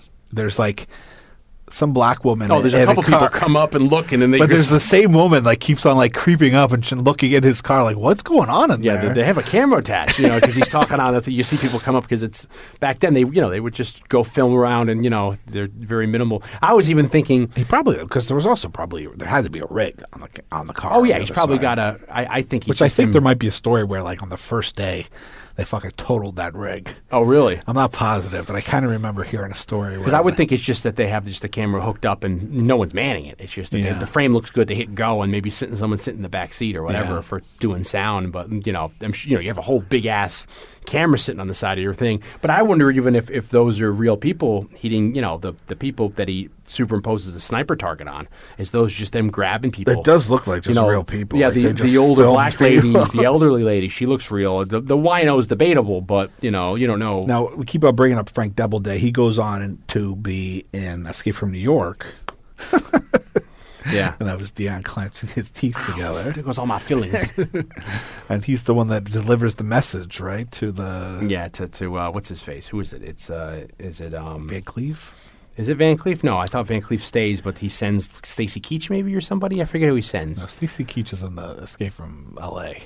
Oh, no, then is it maybe Tom, Atkins? Yeah. maybe Atkins. Okay. Ten. but uh, five. yeah, He he's got like his hair all spiked up. and he's and that's a role that's a forgettable role, but he's so good in it. You know that it's memorable. you know, it's just like he's and then how he looks is is is half the battle. But the stuff he's doing in there is just crazy. He's a phenomenal actor that, like we said, passed away. I think a year ago, as of this recording, May of 2018. Uh, he was in a lot of episodic television at the time, but he didn't really do too many movies that I remember. Great name though. yeah, Doubleday. Frank Doubleday. Name's Doubleday. Frank Doubleday. This also has a lot of um, shades almost of like old Detroit in the RoboCop kind of future, where like because they don't really let you know is this supposed to be kind of the you know like the Warriors we find out in the subsequent releases that Walter Hill tells us. I never put the connection together as a They're kid when I watched future, it. yeah. it's supposed to be like a like not a post-apocalyptic future, but like a dystopian future. Is this supposed to be here kind of a future? I don't think so. I mean, I've never thought of it that way. But one thing I do Well, I never thought of the Warriors either, but evidently Yeah. that's supposed to be the same thing. But when you you, think of the, but you, when you put that in concept with the war, you when you think of that in relation to the Warriors, like yeah, okay, yeah, there's because it's such a the war, the Warriors is so stylized. Yeah, you know, like, all the gangs are, yeah. you know, the top hats and the you know the the, the, yeah baseball fury, yeah and the the and It's like okay, some weird future where gangs dress that way. All right, whereas this one seems much uh, more integrated. realistic, but. Uh, but it's like they lost. It's like you know at the point where the the police have lost control of the juvenile delinquency problem. That's why it, to me it seems like a lot of RoboCop old Detroit where crime has gotten to a level that people. It's not to the point where it's sarcastic where people are being killed and people are laughing at it. Yeah, but yeah. you I think you know. I think it's obviously dated because of the cars and the attire and the hairstyles and stuff.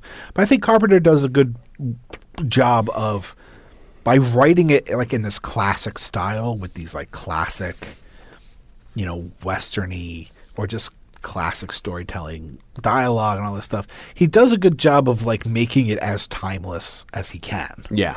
you know, without you know the like the story and the dialogue don't aside from maybe like you know let's not flip a coin let's play potatoes aside from maybe Which I did it when I was little, so that's another thing. I'm like, they're playing potatoes.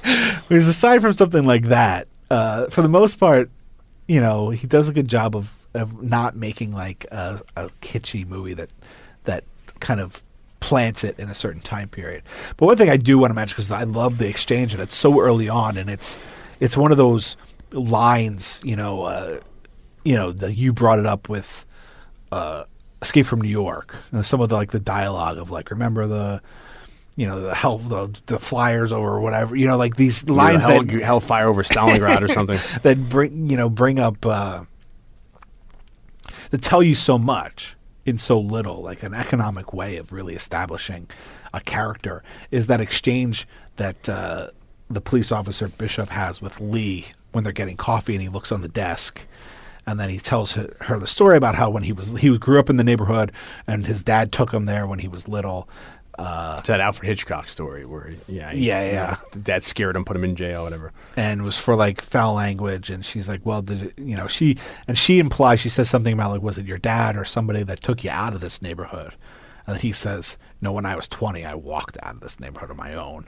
You know it says like so much about that guy. And it sets up like this is the kind of guy that's gonna when he's pushed up against the adversity that he's gonna come to like you understand that he's capable of it. Yeah. You know, like he's self sufficient.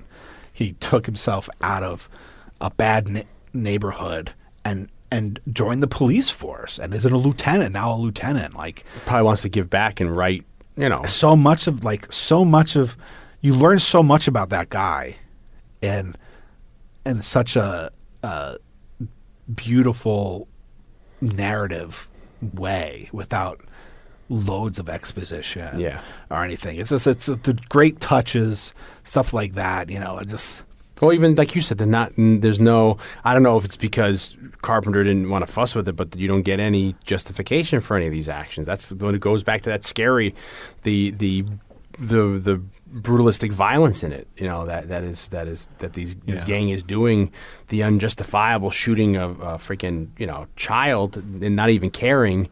You know, I mean, one thing you're messing with the ice cream man, and then you then you, you kill the kid because you, you know, uh, you know, it's like that kind of. It's like shooting a dog in John Wick, or not, Yeah, or, yeah. or killing a dog in John Wick. It's it's it's this way of, uh, you know, telling a story, and you don't have a lot of. Nobody in this movie goes on to become huge stars. You know, they're just normal looking people. That you know that uh, even the the guy who plays Na- Napoleon Wilson's kind of like, oh, you know, it's an interesting casting choice. You know, yeah he, he is an interesting you know, if, I mean, I feel like if you got somebody else in there of of his level that was a little more famous, it could have been a you know. he comes back i think in the fog as Yeah. like a coroner in a very small part i think he he, did, a, he did a lot of TV work at the He did a lot of television. In the, uh, but he is like.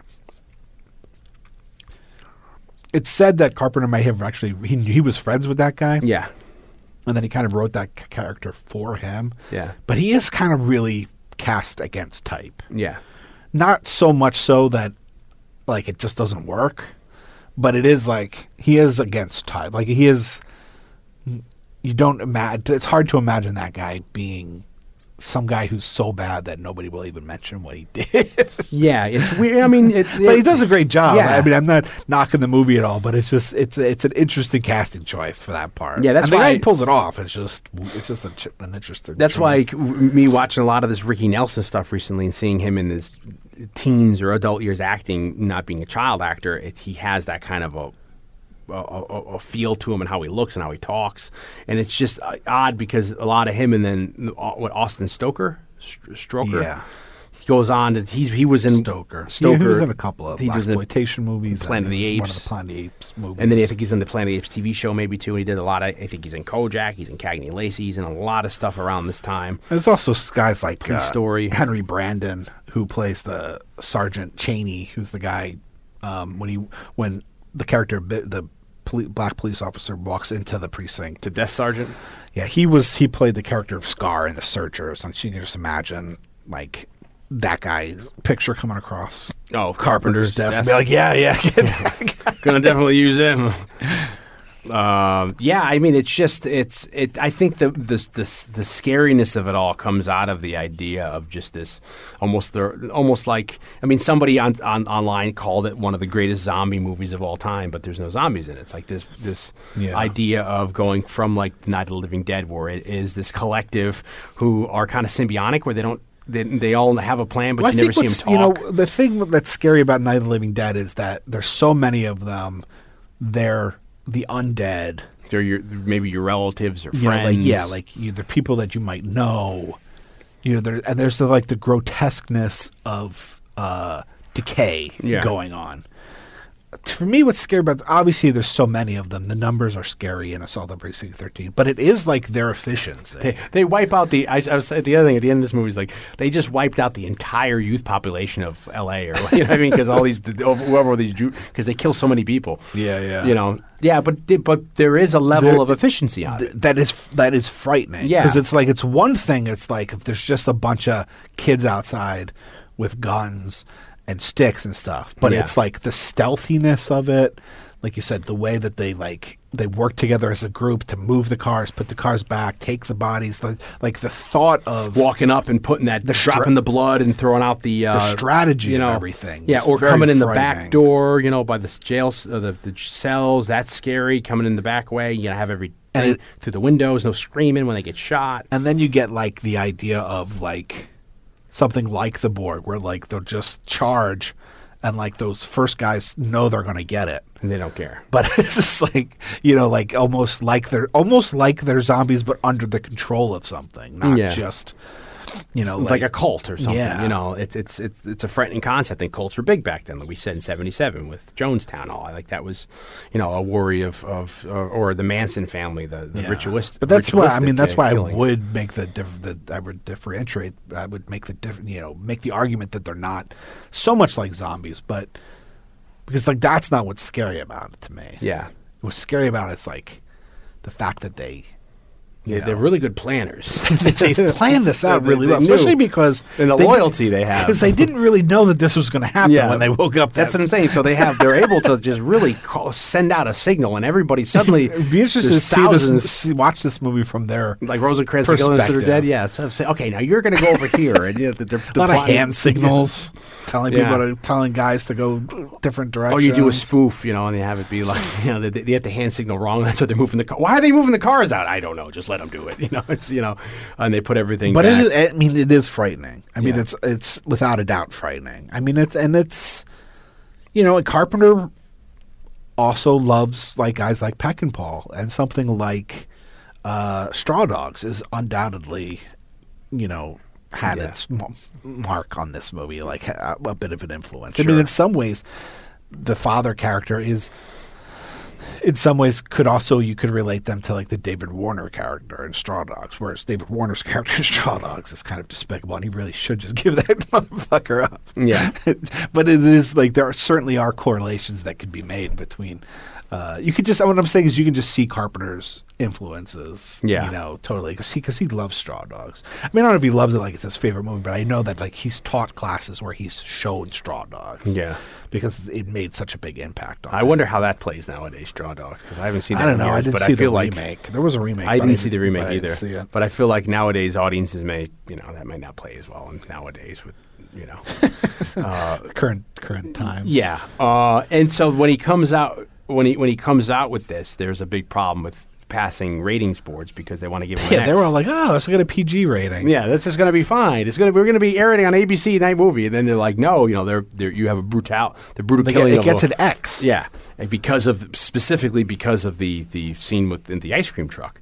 So they have a. I don't understand how they get around this, but they're just like, cut it. Show it to the MPAA board. They'll give you the R rating because you show them the cut version, but then just distribute the X-rated version, Yeah. and there's no backlash. And like no one takes them to court or fines them for it. Yeah. you know, Apparently because no one ever- noticed. You know, like you think the MPAA would come back at Carpenter like, hey, you know what? Thirty years ago, you, You know, uh, probably by the time by the time that it played on television, that was probably more acceptable. yeah. You know, probably didn't play on tele- on television until the eighties. And do you think it still shocks? I mean, I wonder how for a younger audience, for like millennials or people under thirty, uh, people Well, who I are, mean- you know, what I mean, like, I mean, nowadays with that's what I'm saying, where you have such. You're so desensitized to violence, where you have like a fucking soap opera, a zombie soap opera, which is like would have been hard, or maybe X in the '80s when we were growing up, and now is now on cable television. I don't think so. I mean, I think the only way you can That's, shock people into uh, getting a reaction is something like John Wayne. Like, I think you have to do something to a dog. Yeah, Like that was an animal. yeah, and then, you know, because I think people at this point are so. you've seen it before or whatever. You've seen it before. I think you know. I think for the most part, a lot of people, including myself, probably even more so myself, have a very negative view on people, other people, and humanity. Yeah. you know, even if they are children. Yeah. you know. Whereas, you know, it's it maybe is wrong to feel this way, but like you know, like even you said, like you avoid avoided watching John Wick because what you heard about like And I've heard that from other people that like they won't they don't want to watch it because the dog gets killed. But Yeah. you tell them that a little girl gets shot in the neck with Assault Precinct 13. like, All right. Yeah, that's fine. yeah, I'm used to that. They're, they're both it. fake. They're both movie ma- like movie magic. Yeah, but sometimes you, what you're learning now is, especially in the old days. Well, I'm not the talking about- animal. I'm not know, talking about the old I mean, you know, but talking sometimes about now. You know, they'll say, well, look at that. There's that Dennis Quaid movie that came out a couple of years ago. That dog movie. Then you see they they leak the footage of like they're throwing the dog in the water. Dog's trying to get out. They're like kicking the sh- German Shepherd back in the. You know, you don't know how, and you know it's apples and oranges. But it's uh, you know I, I certainly see see our Blade Runner podcast where we start philosophizing about the thing. You know, Nature- the yeah. nature of But, I- humanity. I mean, even Carpenter says that he, you know, when he looks back at that, that he probably wouldn't do it now. shoot it that way. And then even well, him and Dan O'Bannon had a riff. And then O'Bannon at this point, you know, when, when he screens the movie, he's upset at Carpenter because of the scene. And he says, what he makes some sort of statement like Carpenter's, he, he treats, this is how he treats characters in his movies. He doesn't care about them. And it's almost like how he treats real people. Yeah, and well, they it's, had uh, a huge falling out because of Dark Star. and Carpenter, some people say, you know, isn't a pleasant person to meet sometimes, or you know, I don't know how. It's hard to wrap you. You've you've talked to him in interview. It's hard to sometimes get him out yeah, of his. he's a You know, he's, he's a an he's an interesting guy. He's a weird guy. I don't look. I mean, the fact that he's had fallings out yeah, with a lot of people, whether it's Dan O'Bannon and from uh, Dark Star to uh, Dean Cundey, his DP who shot you everything. know, yeah. to Alan Howarth. Although you know, Howarth certainly doesn't have any hard feelings. I mean, I don't think there was any kind of blow up, but I just think he's. It's his movie, you know, and I think he, he, especially early on, I think he had a very uh, like singular vision, or Yeah, he had a singular vision, a very specific thing that he like. Uh, vision, vision is a good way, like how he saw his career going, how he wanted to project himself as a filmmaker, and It's a good way to stand out too. You make a movie like this with something overt as this, it's going to have people talking. but I think I don't know. I've never talked to Carpenter about it. I don't. I'm not gonna you know uh, place any blame, but I can see or probably have heard that you know Dark Star was much more of a collaborative effort between him and Dan O'Bannon, and then I think at some point Carpenter saw it as a calling card to move his career forward, and he made it a John Carpenter movie. and I think that that if if that's what happened, I think that's you know why Dan O'Bannon was so mad Yeah. because all of a sudden, like all his hard work on a movie is now somebody else is taking what he thinks should be credit that's should be shared. Yeah. And Carpenter says, you know, he's been asked why didn't you work with Dan O'Bannon again? He's like, well, Dan wanted to direct movies, and I wanted to direct movies. Yeah. two directors trying to work together is not a good thing, not an easy thing to work on a, sing- a singular project. And I think that's probably where that happened. At some point, he had a falling out with Dean Cundey. I don't know the, any specifics about that. It's right around the time when Cundey goes with Spielberg, right? You know? Yeah, I mean, Carpenter says he said that Cundey wanted to go on and direct himself, like be a director. Um, but I, there's more to it. I don't think Carpenter will talk about it. I don't know if he even thinks. I don't even. I won't suspect that he thinks he did anything wrong, and maybe he didn't. Yeah. I mean, we don't know the stories, but uh, he is an interesting guy, and I think when it comes to business, he probably is a little cutthroat. You know, I think he does. Look, if the guy's he's going to put his uh, name above the Well, title. it's very much like the old days. He's very much like a John Ford, a Peckinpah, a Hitchcock, where you're right. He's putting his name on top of the title. It's his movie. Yeah. It's his way or the highway, or you know, and and I mean, for right or wrong, and especially those early movies he edited. You know, he does the music. Because I asked him when I did the book, I, I said, you know, look at John. At some point, John, baby, booby. you know, because you know his his thing was like I was always the fastest and the cheapest. You know, I did Assault Precinct Thirteen. they say he says he. The, the urban legend is he wrote this in three days. I don't know how much that is. I would imagine. Yeah, that that's probably right. I mean, there's that's technically not a lot going on in Yeah. it. You know, and yeah. and uh, so I, s- but I said to him, I said, look, this is what you always say. You say that you you were the cheapest, you were the fastest, it was the easiest, you did it. But at some point, you could afford other composers. I mean, you had Ennio Morricone do the thing, you had uh, Jack Nitzsche do uh, Starman, but you could have went on that. Those Big Trouble in Little China, those movies had big enough budgets where you didn't have to do. it. He's like, okay, okay, I see where you're going with this, and he says like it was a way to put further have control over the movie. Yeah, because he even goes and does stuff unaccredited for the thing. You know, it's like you know instead Yeah. of going back to Morricone, he's like, I'll just do my own Morricone-esque stuff, and no one will talk Well, about it. Well, the fact that he hires know? Morricone and then Morricone sends him as sends him music or plays him music, and he says, "That's look, it's great." I mean, he's talking to fucking Ennio Morricone. Yeah, He says, "Look, that's great, but it's not a John Carpenter movie. I need you to write." And there's some stories that say that he played Ennio Morricone the music from Escape from New York. So he's he essentially hires one of the greatest, most celebrated film composers in the history of cinema to do his own. to do a score, and then says, "Yeah, that's great, but I need you to do it like I would do it." Yeah. and that's how we get the theme to like that opening theme and the the, the dome. Oh, what is it? It's dome dome. Yeah, yeah, that's how we get that theme. Yeah. because he says, I, "That's great, but I need you to do a John Carpenter score." It's- you I know- mean, you, you get the you get flourishes. It of- reminds me of the back and forth in the the Charlie uh, Brown Christmas special. Remember when like what is it? Um, what's his face? Schroeder's playing the piano and Lucy comes over. It Does it sound like he's like? "Duh, duh, duh." She's like, "That's it." You know, it's like you know, it's so bare bones. It's you know, Yeah, yeah. yeah, yeah. It's like this is what I want, no matter what. And then, yeah, but he, but he's also a musician, so it's like you're right. It's a further way he can he can get his head around have control ownership, yeah, have authorship of You know, to and it- it- play into that auteur aspect of it that we were talking about earlier. And he meets Debra Hill on this movie, who goes on to be a collaborator with him. She, I think, is an assistant editor on this as well. She's a script supervisor on, in production, and then an assistant editor in, in post production. And then they become an item, and then she then- goes on to help him write Halloween. She And, write- helps helps him write Halloween and produces Halloween and becomes his producer and writing partner uh, for The Fog and maybe it was Escape, escape, from New Yeah. York. And then the. How about the TV? Something somebody to watch over me, or the Elvis. I don't know about that, but definitely Halloween's two and three.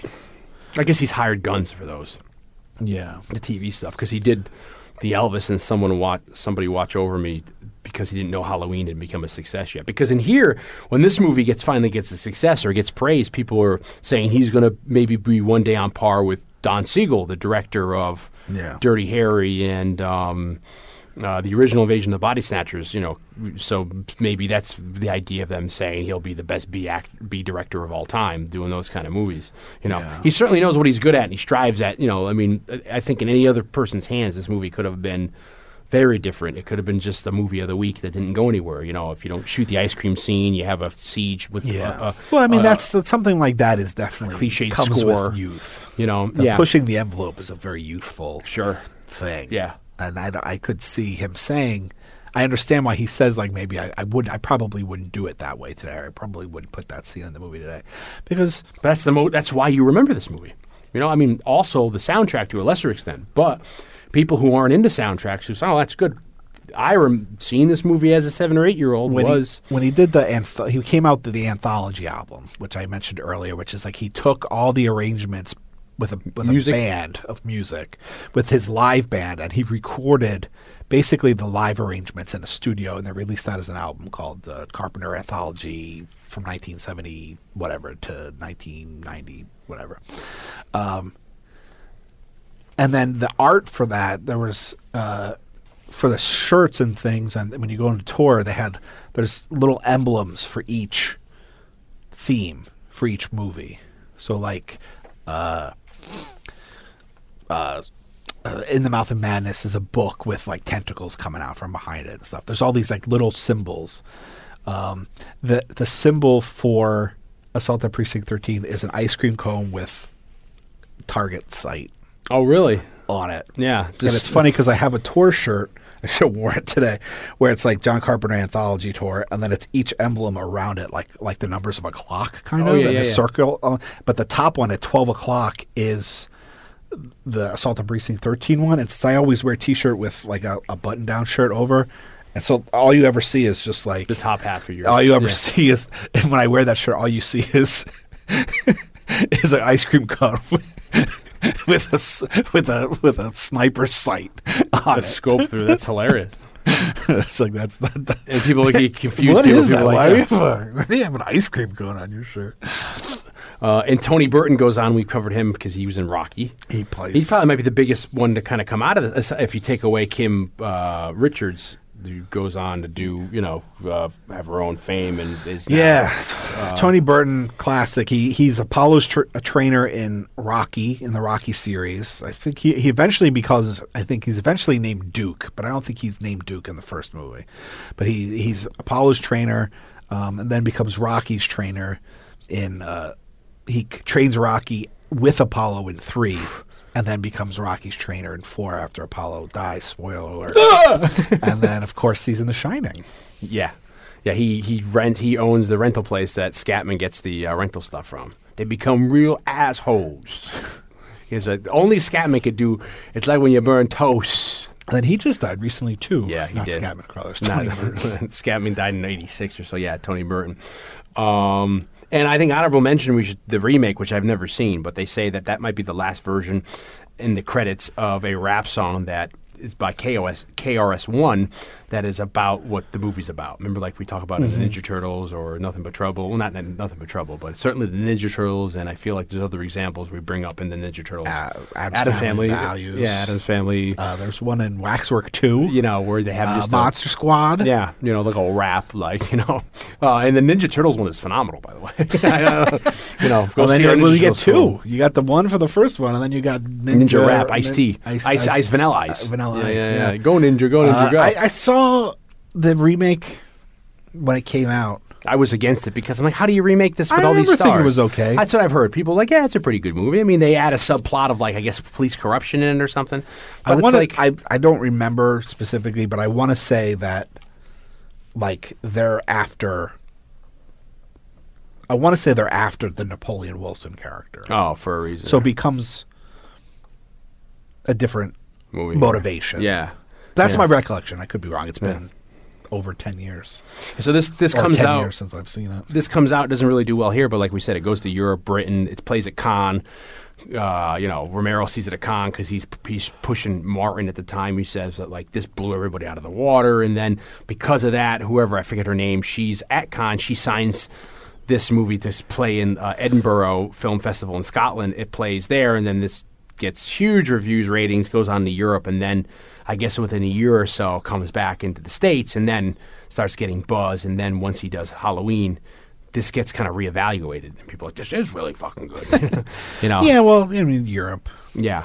I mean, especially places like France. They're ahead of us. with They were well. They were just so enamored with well, they got the, the, idea Hollywood right. system. They, they, you know, the old Hollywood, just like the British guys were with the blues music. Yeah. you know, like here in America, we didn't care about the blues anymore. By the '60s rolled around, Yeah. But all the young British guys were like, the American blues is the greatest. And then there was this big resurgence of blues. I think like Europe, they said they recognized it as a western because they, they, they had a disassociation. I think they disassociation. to it. appreciated like the classic Hollywood style of filmmaking that he was going for, That we're too and then close the to? and then the references to the westerns and stuff. Where, you know, I think the American audiences by then were moving on. Yeah, didn't know or didn't They don't always about. appreciate. That's why everybody always has to go.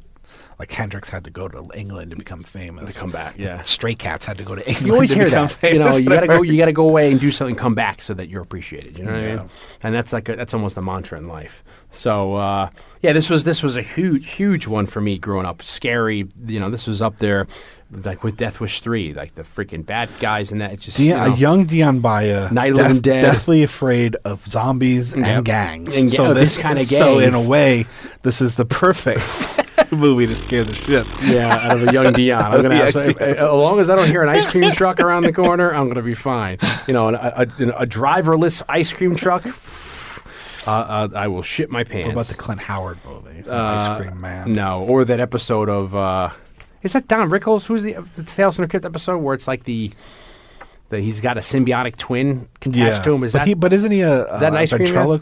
Oh, maybe yeah. There's an ice cream man one that's real freaky too. That's there's a guy that's giving kids, but then he's talking. I forget. I haven't seen those in so many in how many years.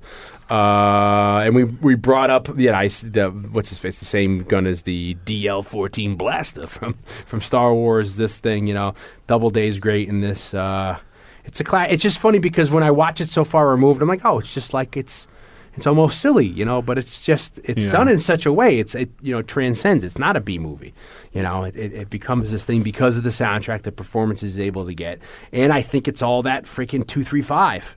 That Panavision, you know, it looks fucking. It looks great, you know. You, I wonder Yeah. back in the day, you know, if you were able to make that frame, your frame composition look good, you're you're gold, baby. You know. Yeah. You know.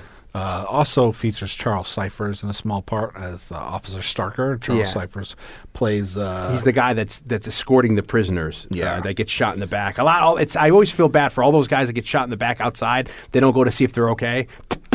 And then you're like, I'm, I'm still here. I'm all right. I need help. You know, they just shut the doors on you. That that's Cipher. Yeah. yeah, but he plays the sheriff. Uh, Nancy Loomis's dad in Halloween, and then he plays like the weather guy in The Fog. Yeah. Who's always hitting on Adrienne Barbeau. I know him from the fog well. I forgot that he was in uh, Halloween. So you're right. It's very incestuous. Like you know, her Yeah. bro- her sister being in Halloween and all that kind of stuff. You know, it's, it's so funny. Uh, so yeah, that that's that's the assault on Precinct 13 for you from 1976. Uh, you know, the rest is history. Um, and we have a big announcement to make that we've been we've been um, Oh yeah, do we have time for this? yeah yeah I know exactly. Put, everybody's got we got to put our clothes back on, yeah, because we're getting ready for bed. So Um, summer's coming up. yeah, and this was our official kind of kick into the summer. Yeah. was like a summer movie. Doing this is for us. We always say we're summer seasonal, and this was our summer summer And seasonal it's, movie. and it's the summer leading up to our fifth anniversary. maybe fifth or sixth. I don't remember. Uh, September 2014. So maybe that is the fifth. Mean the fifth year? I think so. Yeah. I think it's our fifth anniversary. Anyway, we decided uh, that uh, we're going to do something special all summer long. Yeah. So, so we're gonna do. Uh, We're having a very Saturday night movie sleepovers summer sequels summer extravaganza. yeah, it's a summer of sequels for so many seasons, celebrities, sorcerers to see, and so so we're going to be doing all summer. We're going to be doing sequels. Yeah, to, to some of your favorite movies, and we're not gonna. We can't. If you people start asking us, uh, you know, what you're gonna do is gonna be very easy. you know, you'll, you'll you'll be able. We can't give any hints out because you know what it is, but it's gonna be some fabulous movies, and we're gonna do We're going to be doing some of our favorite sequels. We're doing some of the most iconic sequels of all time. yeah your favorite sequels. uh, second installments into some of the great franchise movie yeah. franchises or you time. know, it may or not even be. Yeah, it might even be the direct sequel to the movie. It could be just an installment in the franchise or whatever. It it's a, technically a sequel. still a, still you a know, sequel. even a reboot or not so much a reboot, but like you know, it's it's you know you'll see it's going to be some exciting, and that's going to lead us into the uh, to, to Labor Day. you know, yeah, we're going all summer. yeah, it's going to so, but don't worry, it's going to be good. It's going to be be good, yeah, and we're we- going to try to keep the uh, diversity that we always try to keep up. Yeah. try not to spend spend too much time in one place for too long. yeah, But uh, uh, it's going to be a lot of fun. then next week we're kicking in the door with a with a phenomenal. Man, this is the sequel of all sequels to be sequel. wanted to do this movie since day one. 1982. Yeah, so this will be an exciting one next week. So uh, you know, Since day one. Yeah. Beyonce, why don't we do this movie? yeah, it's going to be a big one. Be big. The kids. like, yeah, yeah, yeah. But you know, it's like it's going to be so big. It's gonna. Yeah, we gotta- hold that in our back pocket. For this, we're, we're calling it out now. So, uh, yeah, hopefully you'll like it as much as we do because it's going to be fun. So stick with us all summer. Yeah, and keep going afterward too. And then all the way Yeah. through uh, It'll be the fun time. anniversary and beyond. Yeah, because we've already got some good. We've got some good things, and we are, we're already thinking about what we're going to do around Halloween too. We do our, you know, we're weekly by then. You know, we're doing overtime. Uh, but you can always find us, as we always say. You can find us on Facebook. We're on Instagram. We're on Twitter. Please like us, share some of your our comments. You can engage us and tweet us and let us know uh, thoughts, comments, concerns, questions. Uh, you can find us on there too. You have the regular site, Saturday Night Movie Sleepovers, where you can find more about us, our projects, and uh, extras that go along with each posting. You can find us at CLN clnsmedia.com. You can find us there, CLNS Media. We do good things there with those good people. You can find us over there, and when you know we're partnered with them. Uh, Blake, what do you have going on? At uh, to Death conversation with some of horror's greatest composers, where I interviewed John Carpenter, and we talked about this score amongst his many other scores. Uh, we also have scoredtodeath.com, where you can find the book. The book's also available on Amazon and from other book retailers. You can listen to the back episodes of Score to Death, the podcast. And now I'm also doing a horror film music podcast called Cuts from the Crypt for the Damn Fine Network. And Dion, what about you? What do you got going on? I got a book that's out called Blood in the Streets. It's available on paperback, uh, ebook, and audiobook um, on Amazon, Barnes Noble, wherever you get your books. If you like that this kind of gritty 70s cinema, uh, it's a gritty 70s cinematic cop movie uh, in a book form. So check it out. It takes place, oddly enough, in 1976. So very uh, current. Uh, that got, got that going on. And um, we'd like to thank our sponsor this week, too. Uh, thank you very much. And uh, yeah, hang in there because in two weeks we're going to be kicking in the door, waving the 4 4. We're, you're going to be loving it. It's going to be awesome. That's actually not a, a we're not doing Magnum Force. that's not, that's not, I'm not saying that's a, uh, We're not saying we're not doing Magnum I'm not saying I'm not doing Magnum Force. But we're not doing Magnum Force next week. It's going to be a great one. So uh, uh, we we think you're going to like what we have in store. And keep up letting us know what you like and all that kind of thing. And please like us, tweet us, like our Facebook page, like our Instagram page, and please like our Twitter page because we're trying to get our um, social media presence numbers up. You know, our our, our friends because the, the numbers help. So uh, please check that out, we'll see you very soon. Later.